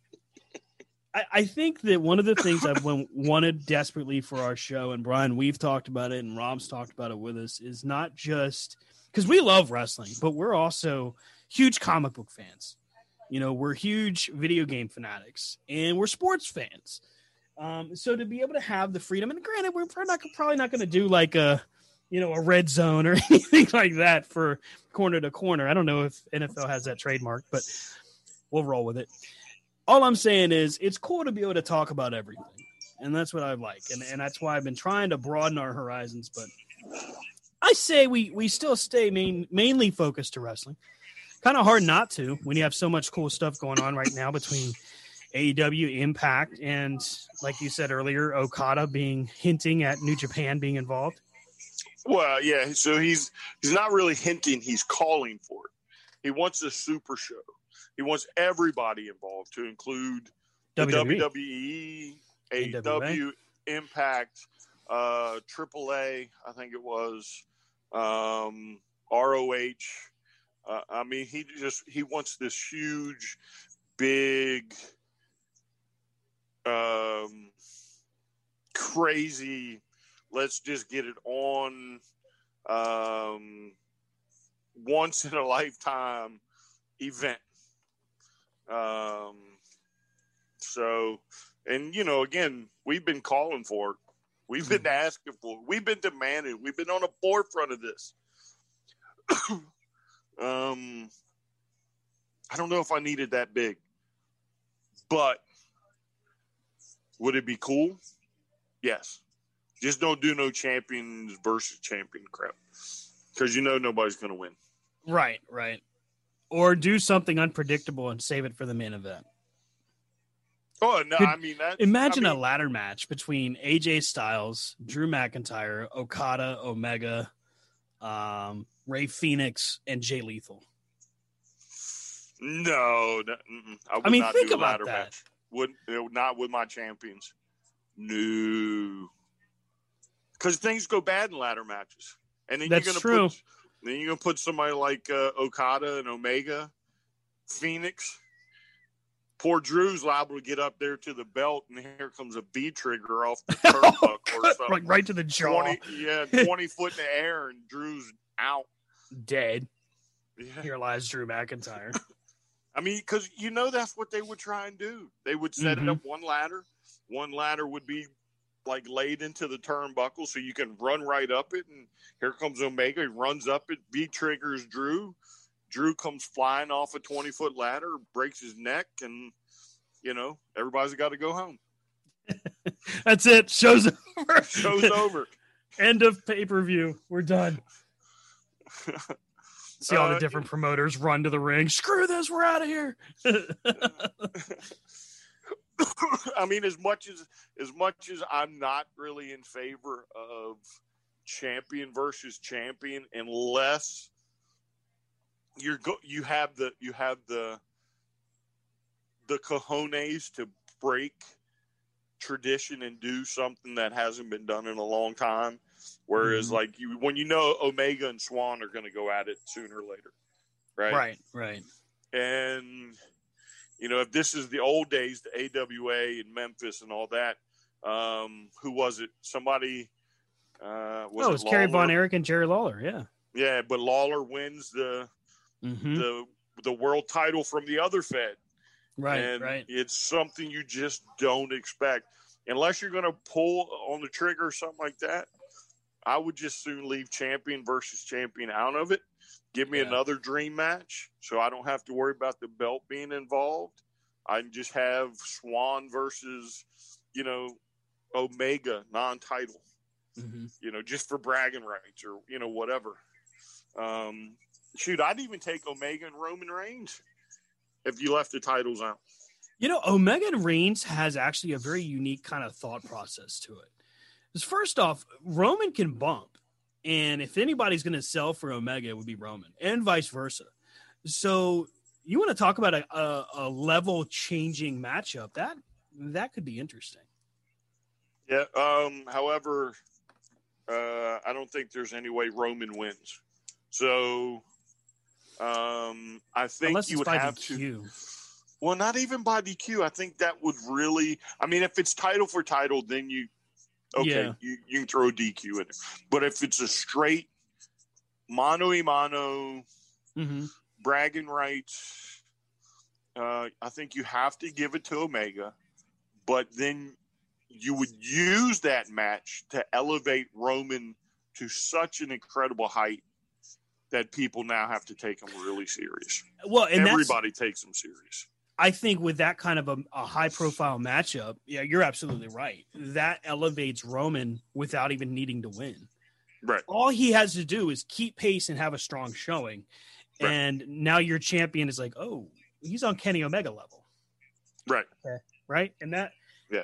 With the head-of-the-table gimmick, with what he's doing right now, that is the best Roman Reigns work we've seen in years.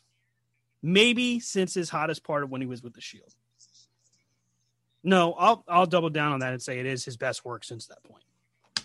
Uh, so again, so my only problem is, is you have built him up to this point anyway. True. Um, since the Shield, to me, it doesn't benefit him. Oh, and they're showing because, clips of Carolina getting stomped. Thanks, thanks, N F L. uh, but you know, you understand what I'm saying?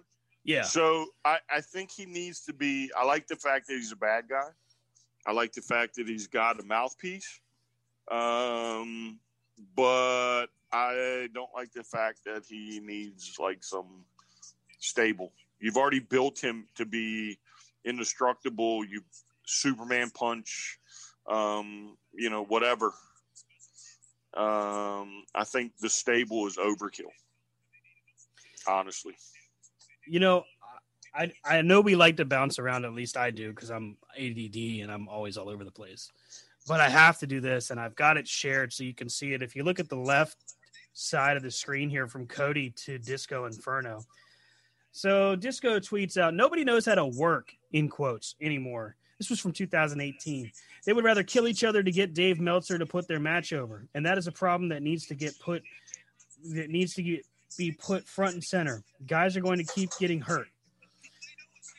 Cody, in response, says, stop. You know nothing. You have drawn zero dollars. No fan has ever left the show thinking about you. You were lucky to be a juiced-up double-lifer over with the boys type in an era where you hid in plain sight, coasting on other success. Couldn't hang then. Can't get booked now. Ouch. Uh, I mean, damn. There, there you have it. um, again, th- his sole purpose in life right now is to ride somebody else's coattails, and for you to, for you to, like literally. Try and bully yourself into, uh, you know, what, what happened this past week in A E W. You, you're just, you're a bigger idiot than I thought. Nobody cares. I mean, it's, it's pretty amazing to see that. That's two years ago, by the way. Um, but that tweet is out there in the stratosphere, and it, I guess it just got retweeted today, probably because somebody heard what Disco said and figured they'd put it out there. When you get told and put put down, like basically like sit down, son, the big kids are talking kind of moment, that's when you know maybe it's time to step away and uh, and and just reassess your life. Yeah, but he, he can't. I mean, this isn't – he's not like ninety percent of the rest of them that, that can walk away. That's true. You know, he he he was nobody to begin with. Mm-hmm. But he was given uh, um, some notoriety, and he, he needs it. It's, it's like it's his drug. You know what I'm saying? I mean, I can understand Conan. Conan was huge in, you know, multiple countries. You know? But poor Disco. Uh, yeah. I, hey, uh, Conan, can I come on your show? Can we do this show together? I got a great idea for a show. Well, they're not going to listen because of me. It's going to be because of you. Right. Well, he does the same thing to Russo. And I'm not a big fan of Russo, but Russo's got his own little podcast thing or whatever. And he'll hop on Vinny, Vinny Russo's show and be like, yeah, this is what I think. This is what we did well in W C W. And the fact of the matter is, Disco Inferno and Alex Wright was probably entertaining for a cup of coffee, and that's all you can really remember him for. Uh, you got me there because I didn't remember them two teaming up. And there so. you go. There you have it.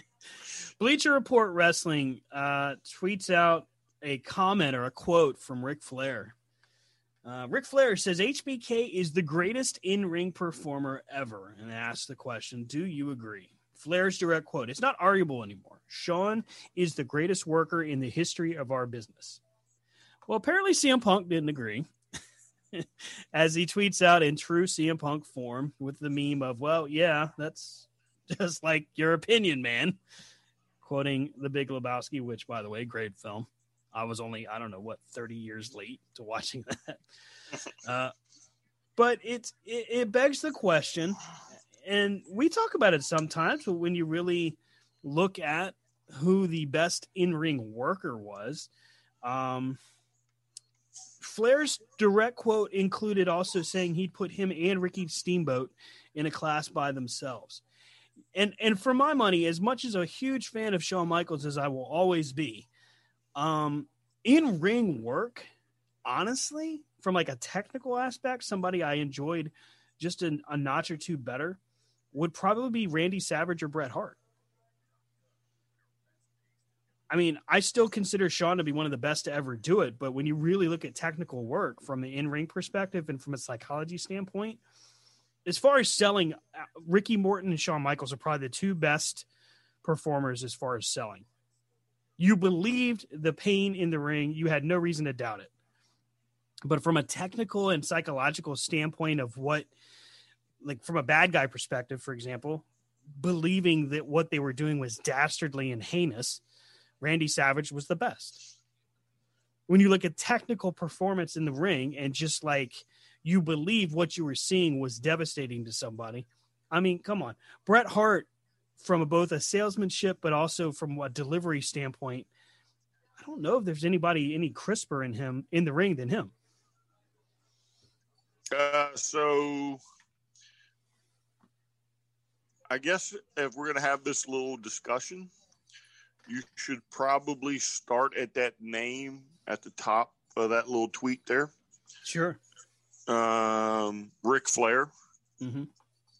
is probably pound for pound the single greatest in-ring performer, in my opinion. Again, mm-hmm. my opinion. Um, go back and watch his stuff, uh, mid-eighties. Don't watch it, late eighties, nineties. Well, even, even late eighties, early nineties. Don't at mid-nineties, when Bischoff starts getting involved in the N W O, which is going to be what a lot of people remember, Um, it doesn't hold a candle to his his run in the seventies and eighties. Um, I mean, the network, there's all types of things you can watch on the network. Right. And to me, Flair will always be number one, and he'll always be number one by a large margin. What are you smiling at? Goofball. Oh. He's, and you, did you ever see a cat play fetch? Uh, yes. That's what my cat does all the time. Yeah, you know, so does theirs. Theirs likes to be a dog.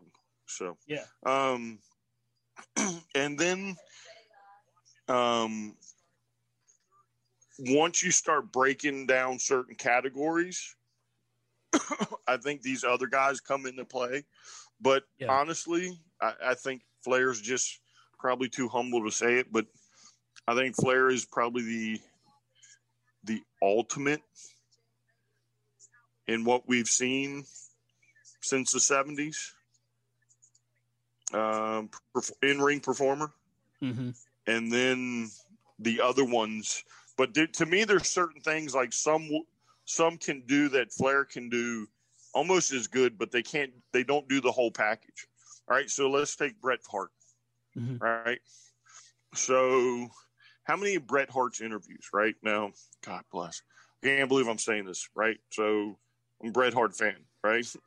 We know this. We've had the discussions, the arguments, whatever. Yeah. Right. So sometimes Bret in the ring, when he goes to cut a promo, may not necessarily be at his best. Right.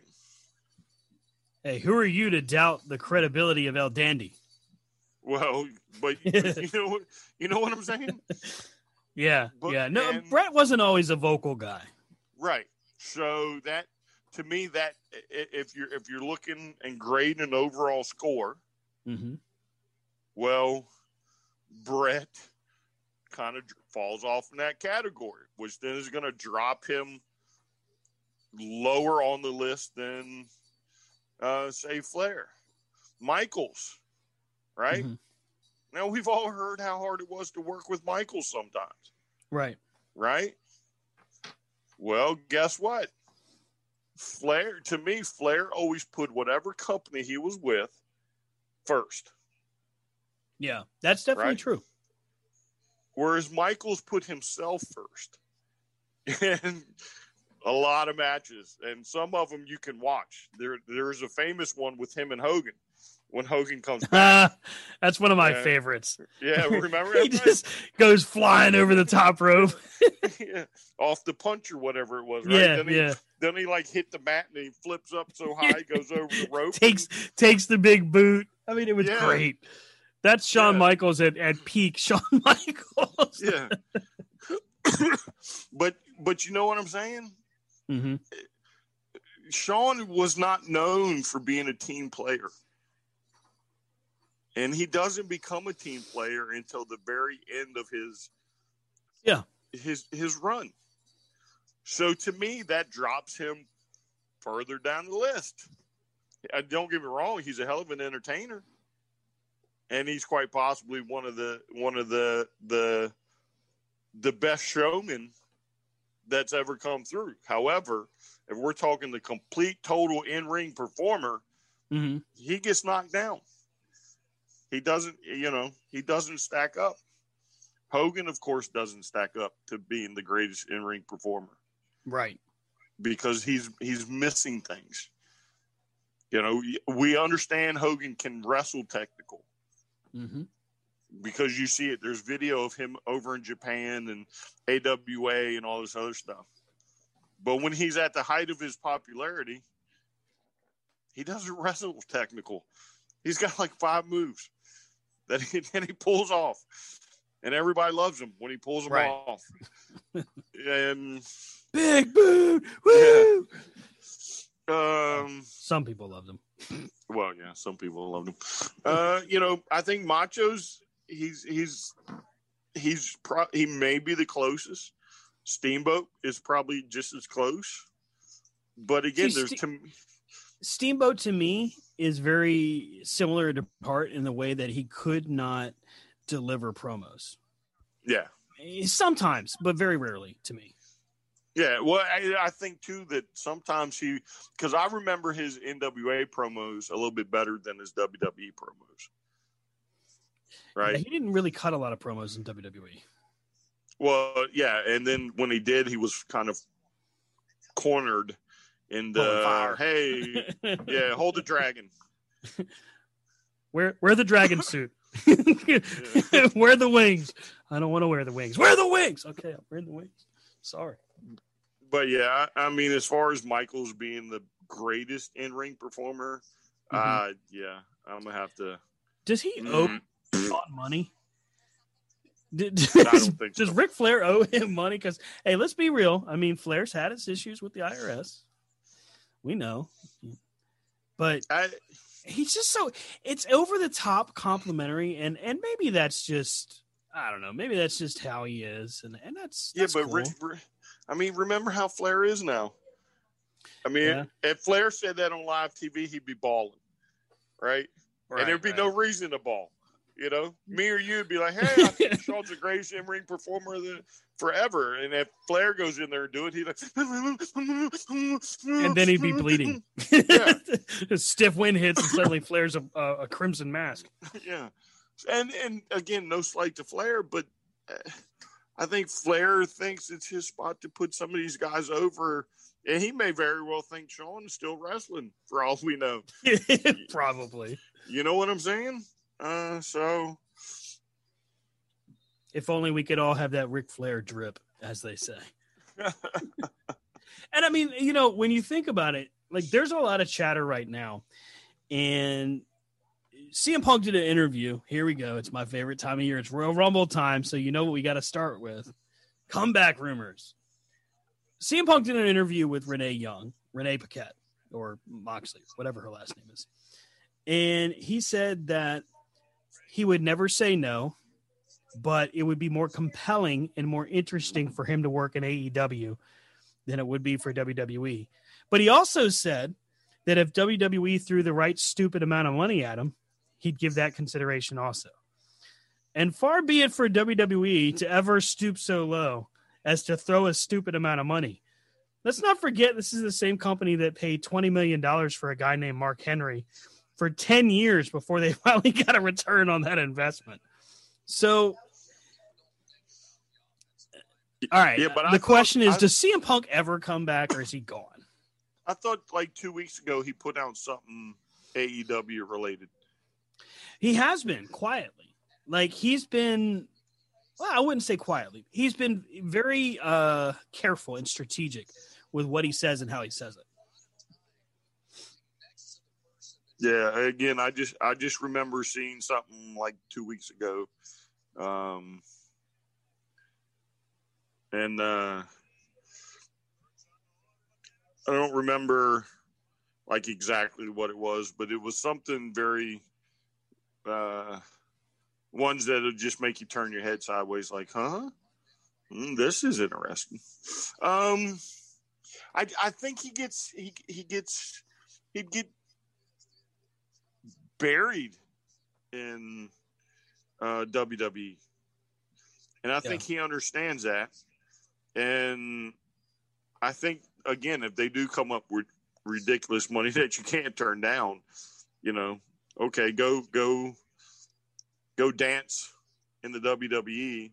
Mm-hmm. If that's, you know, if that'll make you fifteen million dollars. Right. Ain't right. nobody gonna say nothing about it.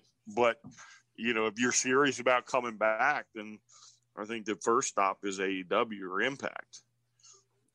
Well, and that's the thing. Like right now, I feel like Impact has, and it really sucks because they've done so well with no audience. They really have. Like their in-ring work has shined so much brighter. Um, their filming technique has improved. Whoever is behind the scenes giving them creative direction has kept it very simple, and that's where they've shined. You know, mm. Josh Matthews is, you take him or leave him as far as broadcasting, but they're, they had a real diamond in the rough with Madison Rayne, and she's turned into a huge star, in my opinion, for broadcasting. Mm-hmm. But outside of that, high profile wise, there's really not much because you need a N W A or A E W for the moment to kind of spin off of. Now, it doesn't mean that they won't get back on T V because honestly, I feel like they could. Um, when that happens, I don't know, maybe twenty twenty-two. But A E W would make the most sense to me because, I mean, let's look at it from this perspective. Punk could work with A J Styles. That'd be good. Drew McIntyre. That'd be good. Roman. We've seen that. I mean, we've seen it. Yeah. Kevin Owens. It would be good, but he's seen that. He's done it. Adam Cole. Okay. That's interesting. Uh, Aleister Black. That's kind of cool. But from a realistic standpoint, I think we could all agree that it would be Roman, Drew, Triple H, maybe A J. That's your group. That's who he's in the ring with. Out of that group, two out of the four we've seen before. So the likelihood of it being enticing to him, it's not much. Kenny Omega, Adam Page, Cody Rhodes, the Young Bucks, freaking Orange Cassidy. Uh, these are people he had outside of Cody that he's never worked with before.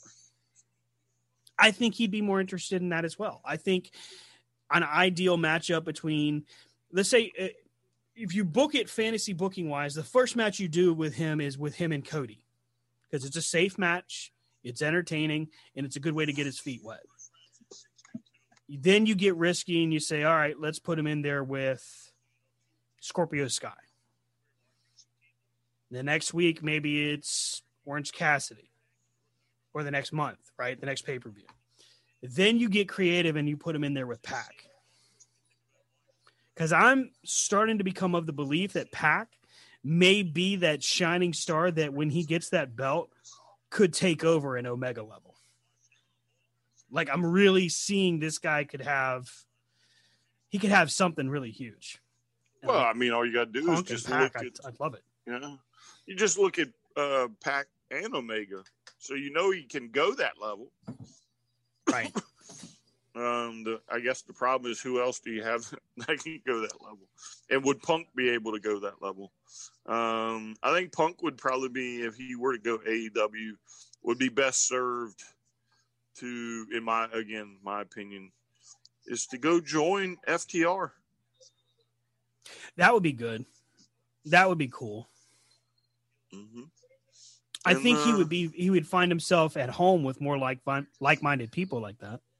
Yeah, and you know, um, God, I mean, you talk about the foundation, and then you maybe whatever Spears is doing, because now you know it's quite obvious that whatever's going on with Spears is uh, you know, just kind of went uh, uh, the jig's up Wednesday when they showed him in the crowd. What do you think of that? Do you think that it's positioning him to doing the teased Four Horsemen thing, or what do you think they're doing with him? Uh, do I think it's a tease? Yes. Um, I, I think it's a big tease. Um, I, I don't know. Again, I, you know, they've been dragging this Horseman thing on for a while, so who knows if that's even still in the works, but um, I think he's, I think he's due to make a big mark on Dynamite. I think so too. I feel like with him pairing with Tully was smart, but when they started trying to gimmick it with, what was that? The metal slug or whatever they called it. I thought that was dumb. Um, and I felt like they had potential with not just the Diamond Battle Royal, but also the T N T title to really position Spears in that role. Mm-hmm. Um, and, and, and that's, it's, it's always, and I don't mind calling it what it is. It's always us doing armchair booking when we look at it from that perspective, but that's the reality. I mean, Spears really does have a lot to offer, much in the way of Brodie Lee when, when he was moved to that position and won the title. Brodie wasn't even supposed to win the title, but as fate had it, they dropped the title so that Cody can do the show and then other things. Mm-hmm. Spears could have easily played that role, and that would have helped him immensely. Oh yeah. Um, uh, I just, something tells me all this, there, there's a reason for this. Um, now maybe it plays out on Impact. Um, Ooh. You know, who knows? Maybe he becomes like a talent swap or something, um, because supposedly what his Facebook is down, his Twitter is down. Yeah, he uh, he's off the A E W A E W page. I mean, he's like supposedly literally like gone, you know, disappeared, and uh, you know, there he is on stage um, on Wednesday. So. Again, it's that's not like uh,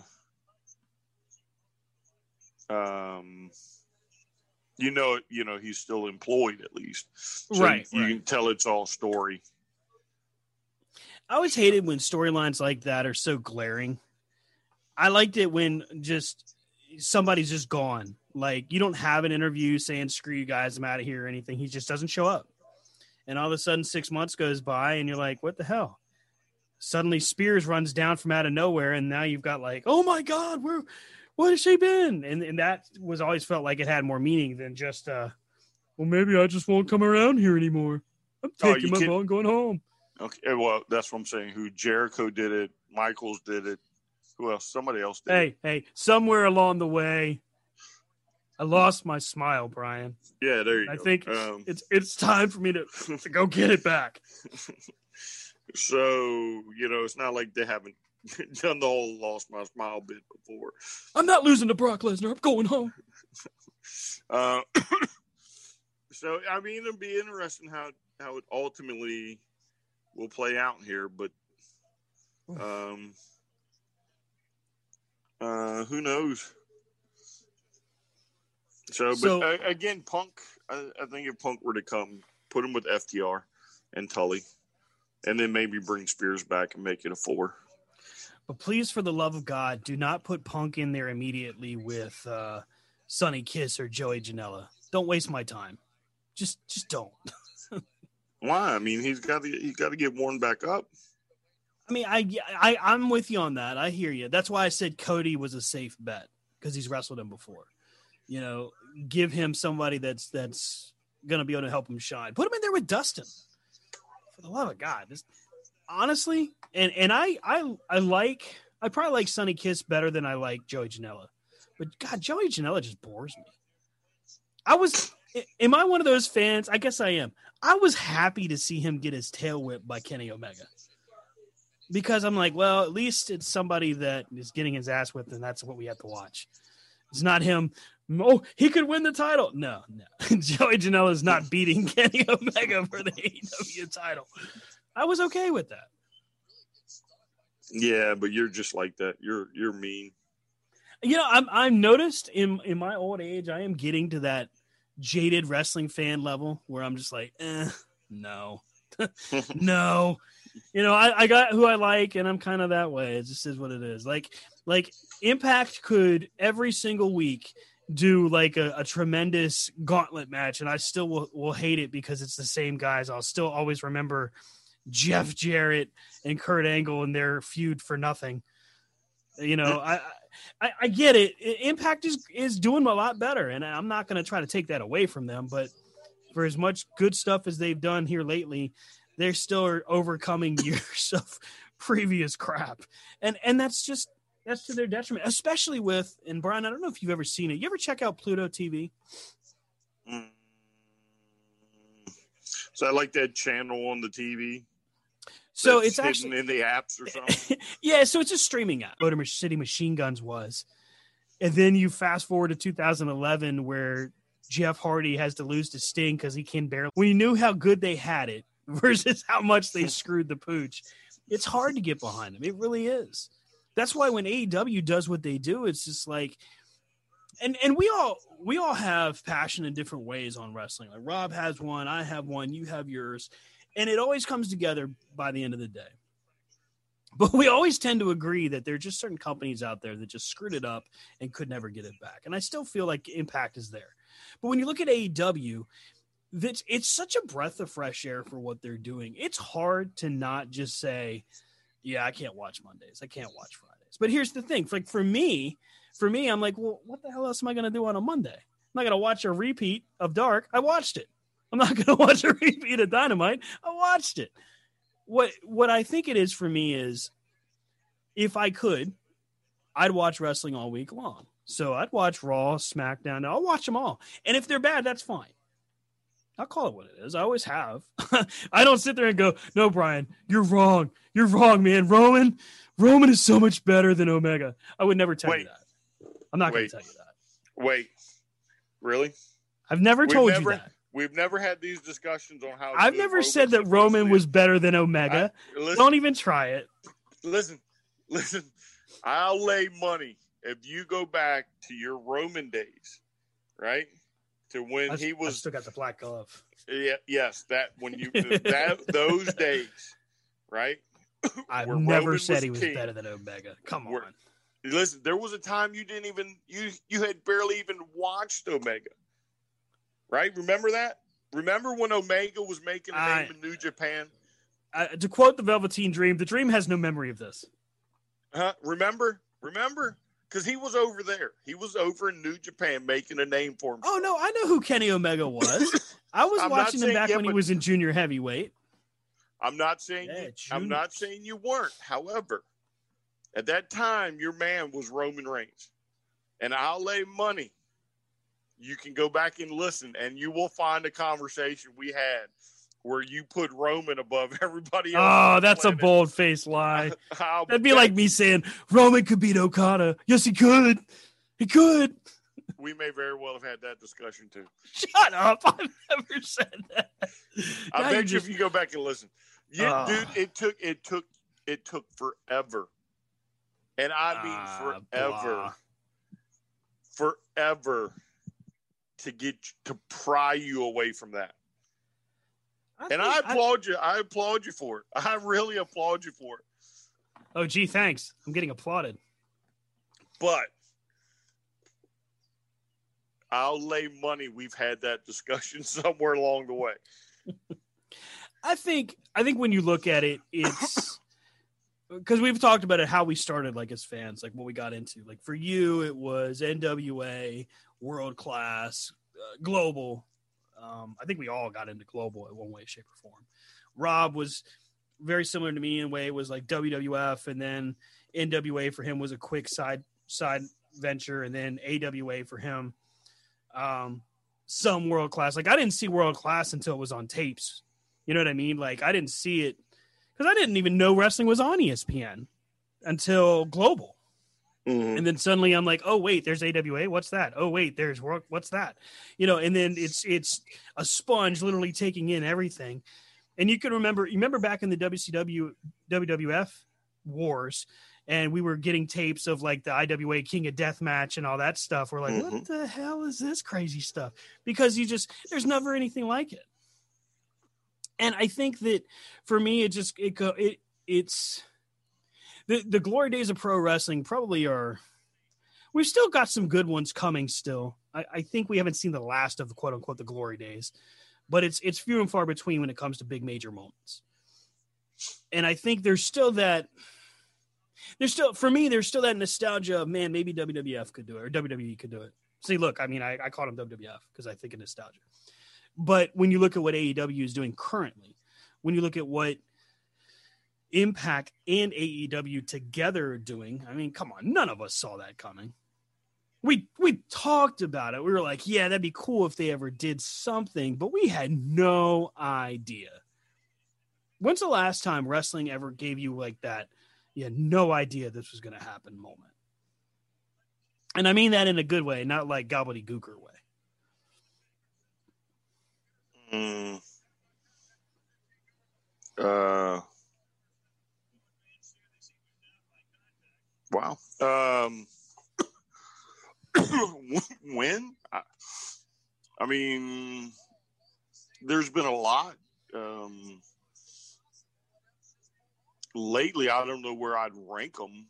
Ooh, uh, if you go back and look, uh, for me, over the past um, couple years, um, most of them are, you know, promos.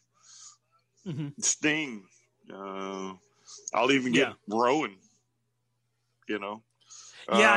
Um, I, for all the for all the stuff on Twitter, I did not expect him on Wednesday. That was definitely a surprise.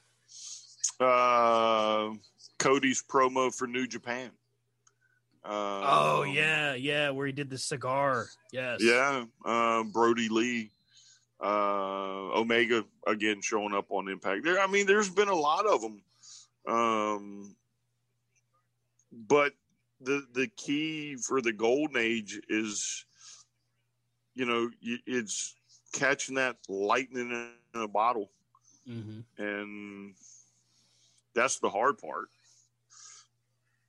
I mean, you got to, you got to, what? Really? You gonna throw Joey Janela up there? Well, I just saw it. Joey Janela makes jokes about how many concussions he's suffered. It's clickbait. I had to click it. I'm sorry. Oh, okay. um, but you know, again, so it, we've been fortunate enough to have watched the last golden period, mm-hmm. right? With uh, the Attitude Era, uh, the Monday Night Wars, whatever you want to call it, right? Mm-hmm. So we were fortunate enough to, but. I mean, if you think about it, when Luger showed up at what, the Mall of America? Yeah, that was a major moment. Yes, and it was it was lightning in a bottle. It was pure stroke of, one stupid stroke of genius. You mm-hmm. know, flash forward to Austin and Austin three sixteen. It was mm-hmm. a pure stroke of genius. Rick Rude on two different shows at the same time. Uh, well, I wouldn't necessarily count that as, uh, like, major. Um, I mean, it, it is major for him being on two shows at one time. Um, but, I mean, think about it. If you if you do – if Luger – Luger, of course, is the first one, right?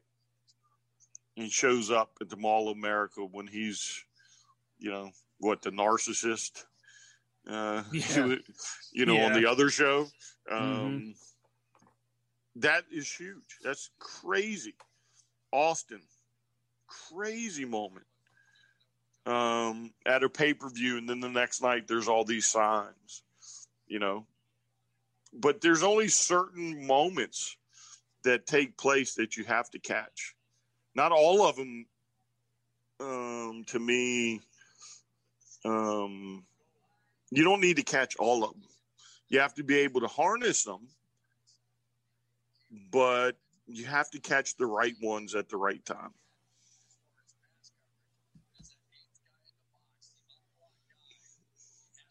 I'm, I'm guessing Joey Janela's had a lot of concussions. I'm just trying to figure out what.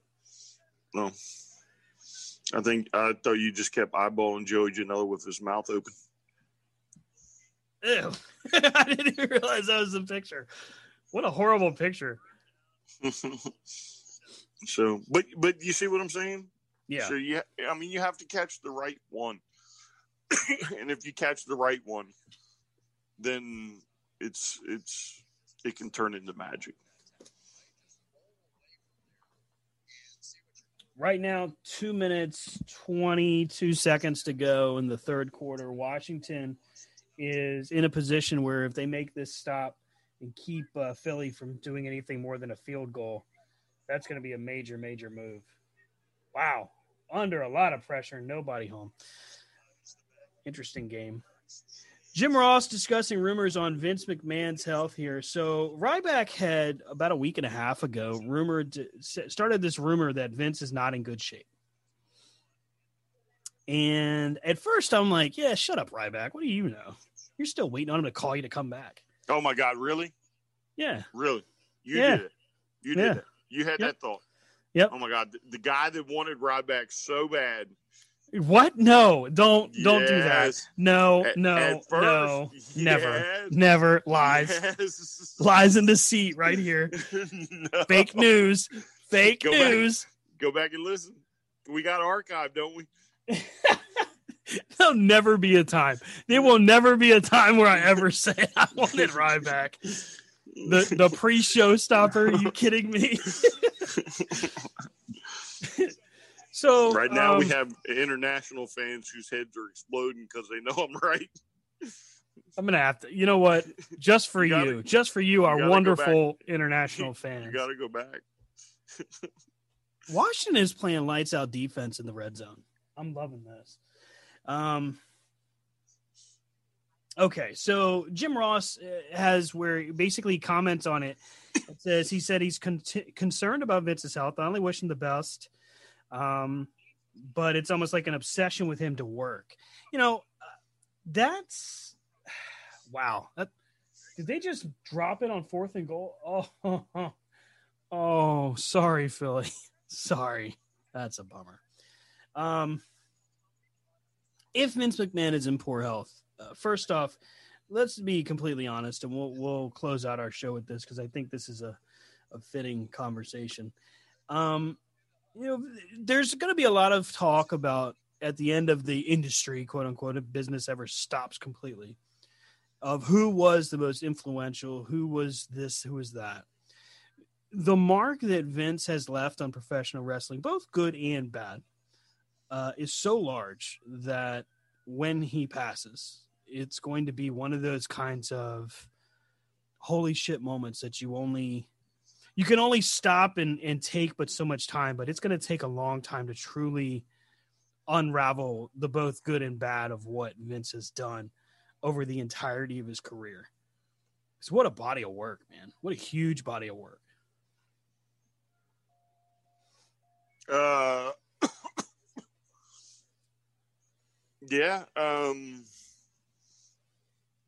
I'll give it to you. Uh, I mean, to go from, um, God, I don't know what he would have been in the early, or I guess late, what, late seventies when he started uh, started transitioning the W W E when that no W W F when right. that world world. Worldwide Wrestling Federation to the World Wrestling Federation. Yeah. Yeah, yeah.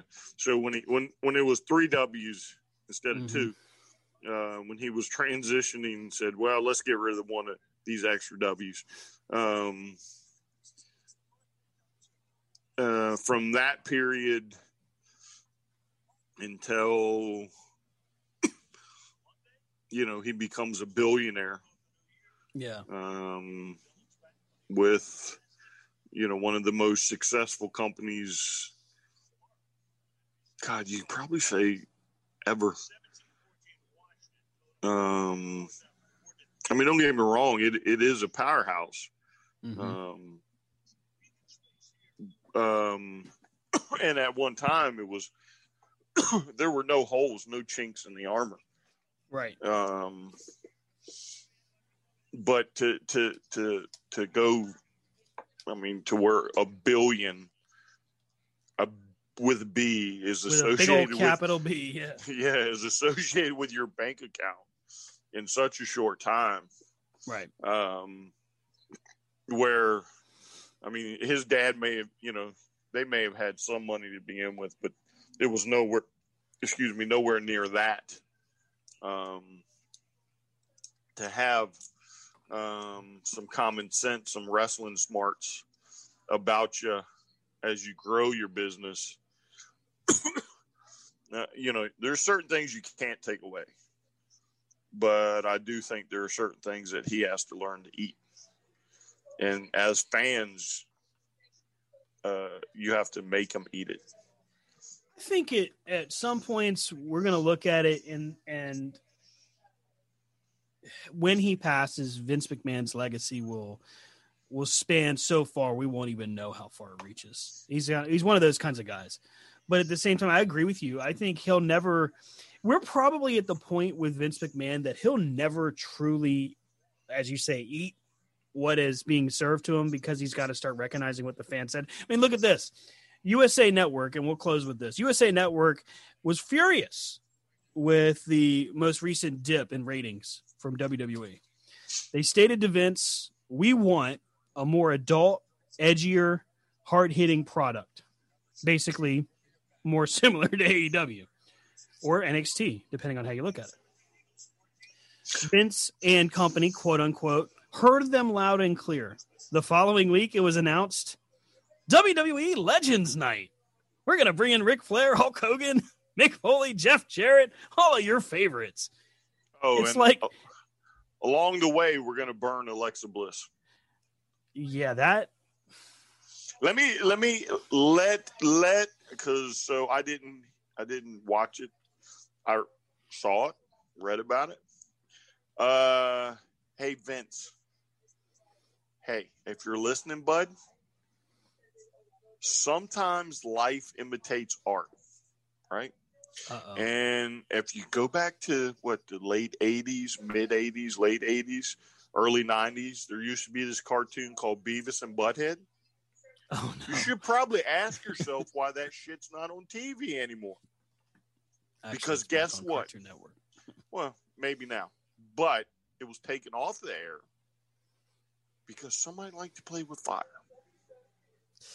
Yeah, you can't you can't be a company geared towards children and then say, "Hey, we're going to have one of our biggest female stars try to set herself on fire." Oh, no, no, not just her, but Bray and then Wyatt have Randy also. Orton do it. Yeah, yeah, yeah, yeah. So that's a little much. Luckily, nothing has happened yet. Oh, yeah. But should it? Guess who gets held responsible? Oh, yeah. I, under- that- I understand the darker, edgier, more yeah. adult content. But what do you think U S A Network's going to say when they get pegged with the W W E mm-hmm. when somebody's done poured gasoline all over themselves and caught somebody on fire? Yeah, that's just – that was just such a bad look. Look, I, I – honestly, I'm not a Randy Orton guy, but Randy Orton and Bray Wyatt has been an entertaining feud. And when he set Bray on fire – I was like, dude, that's next level crazy.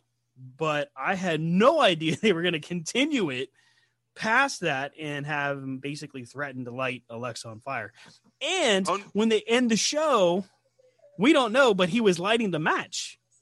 Well, no, the match lighter. was, yeah, the, it was lit. Supposedly, the writers are saying that after the show went off the air, he lit her.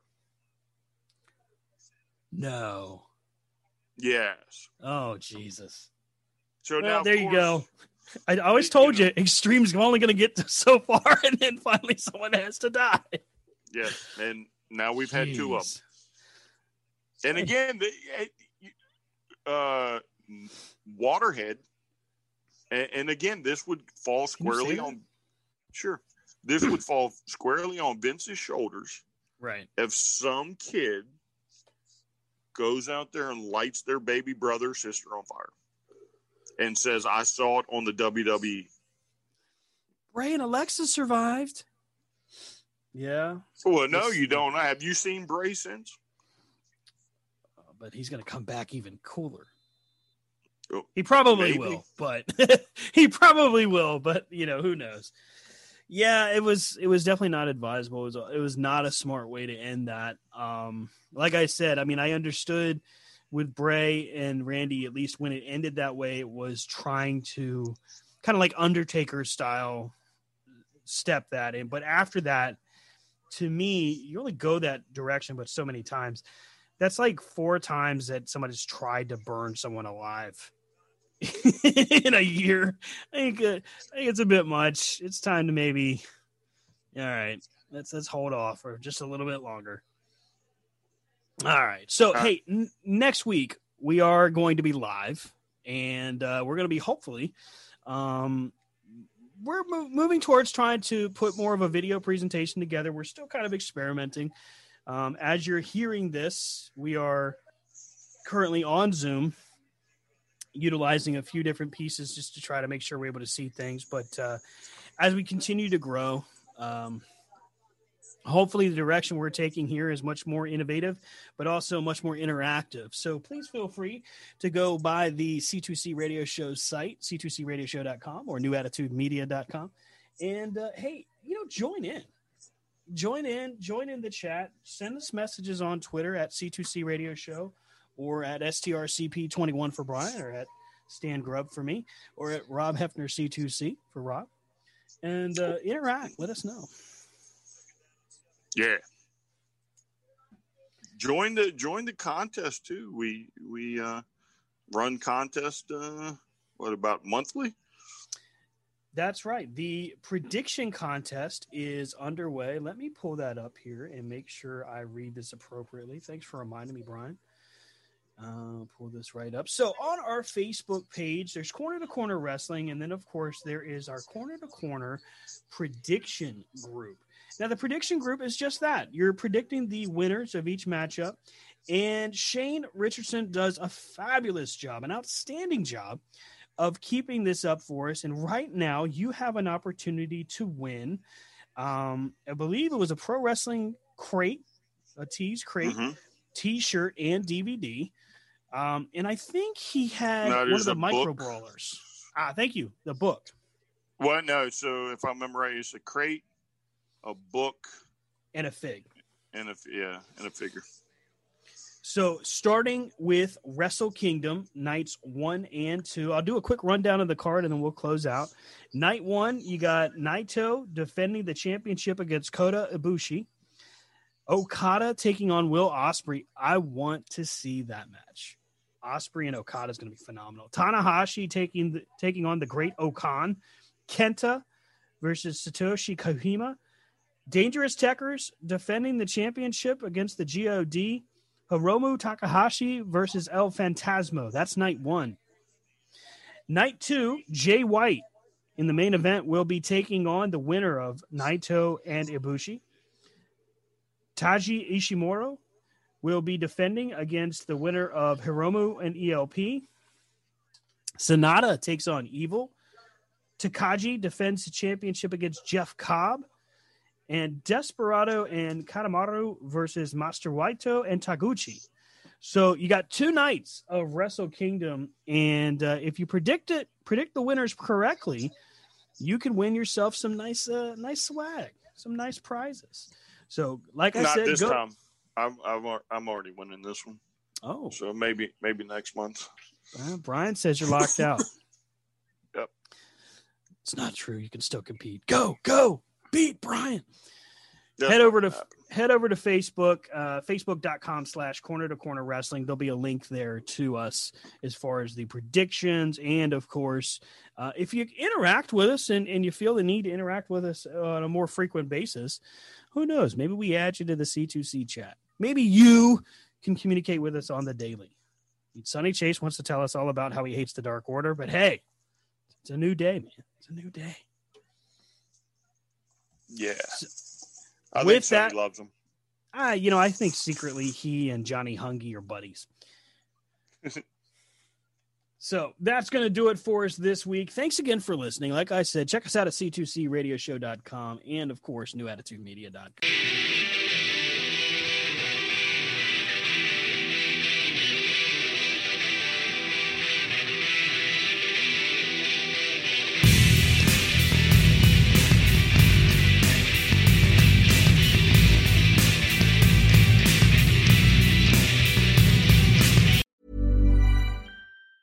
Mom deserves the best, and there's no better place to shop for Mother's Day than Whole Foods Market. They're your destination for unbeatable savings, from premium gifts to show-stopping flowers and irresistible desserts. Start by saving thirty-three percent with Prime on all body care and candles. Then get a fifteen-stem bunch of tulips for just nine ninety-nine each with Prime. Round out Mom's menu with festive rosé, irresistible berry chantilly cake, and more special treats. Come celebrate Mother's Day at Whole Foods Market.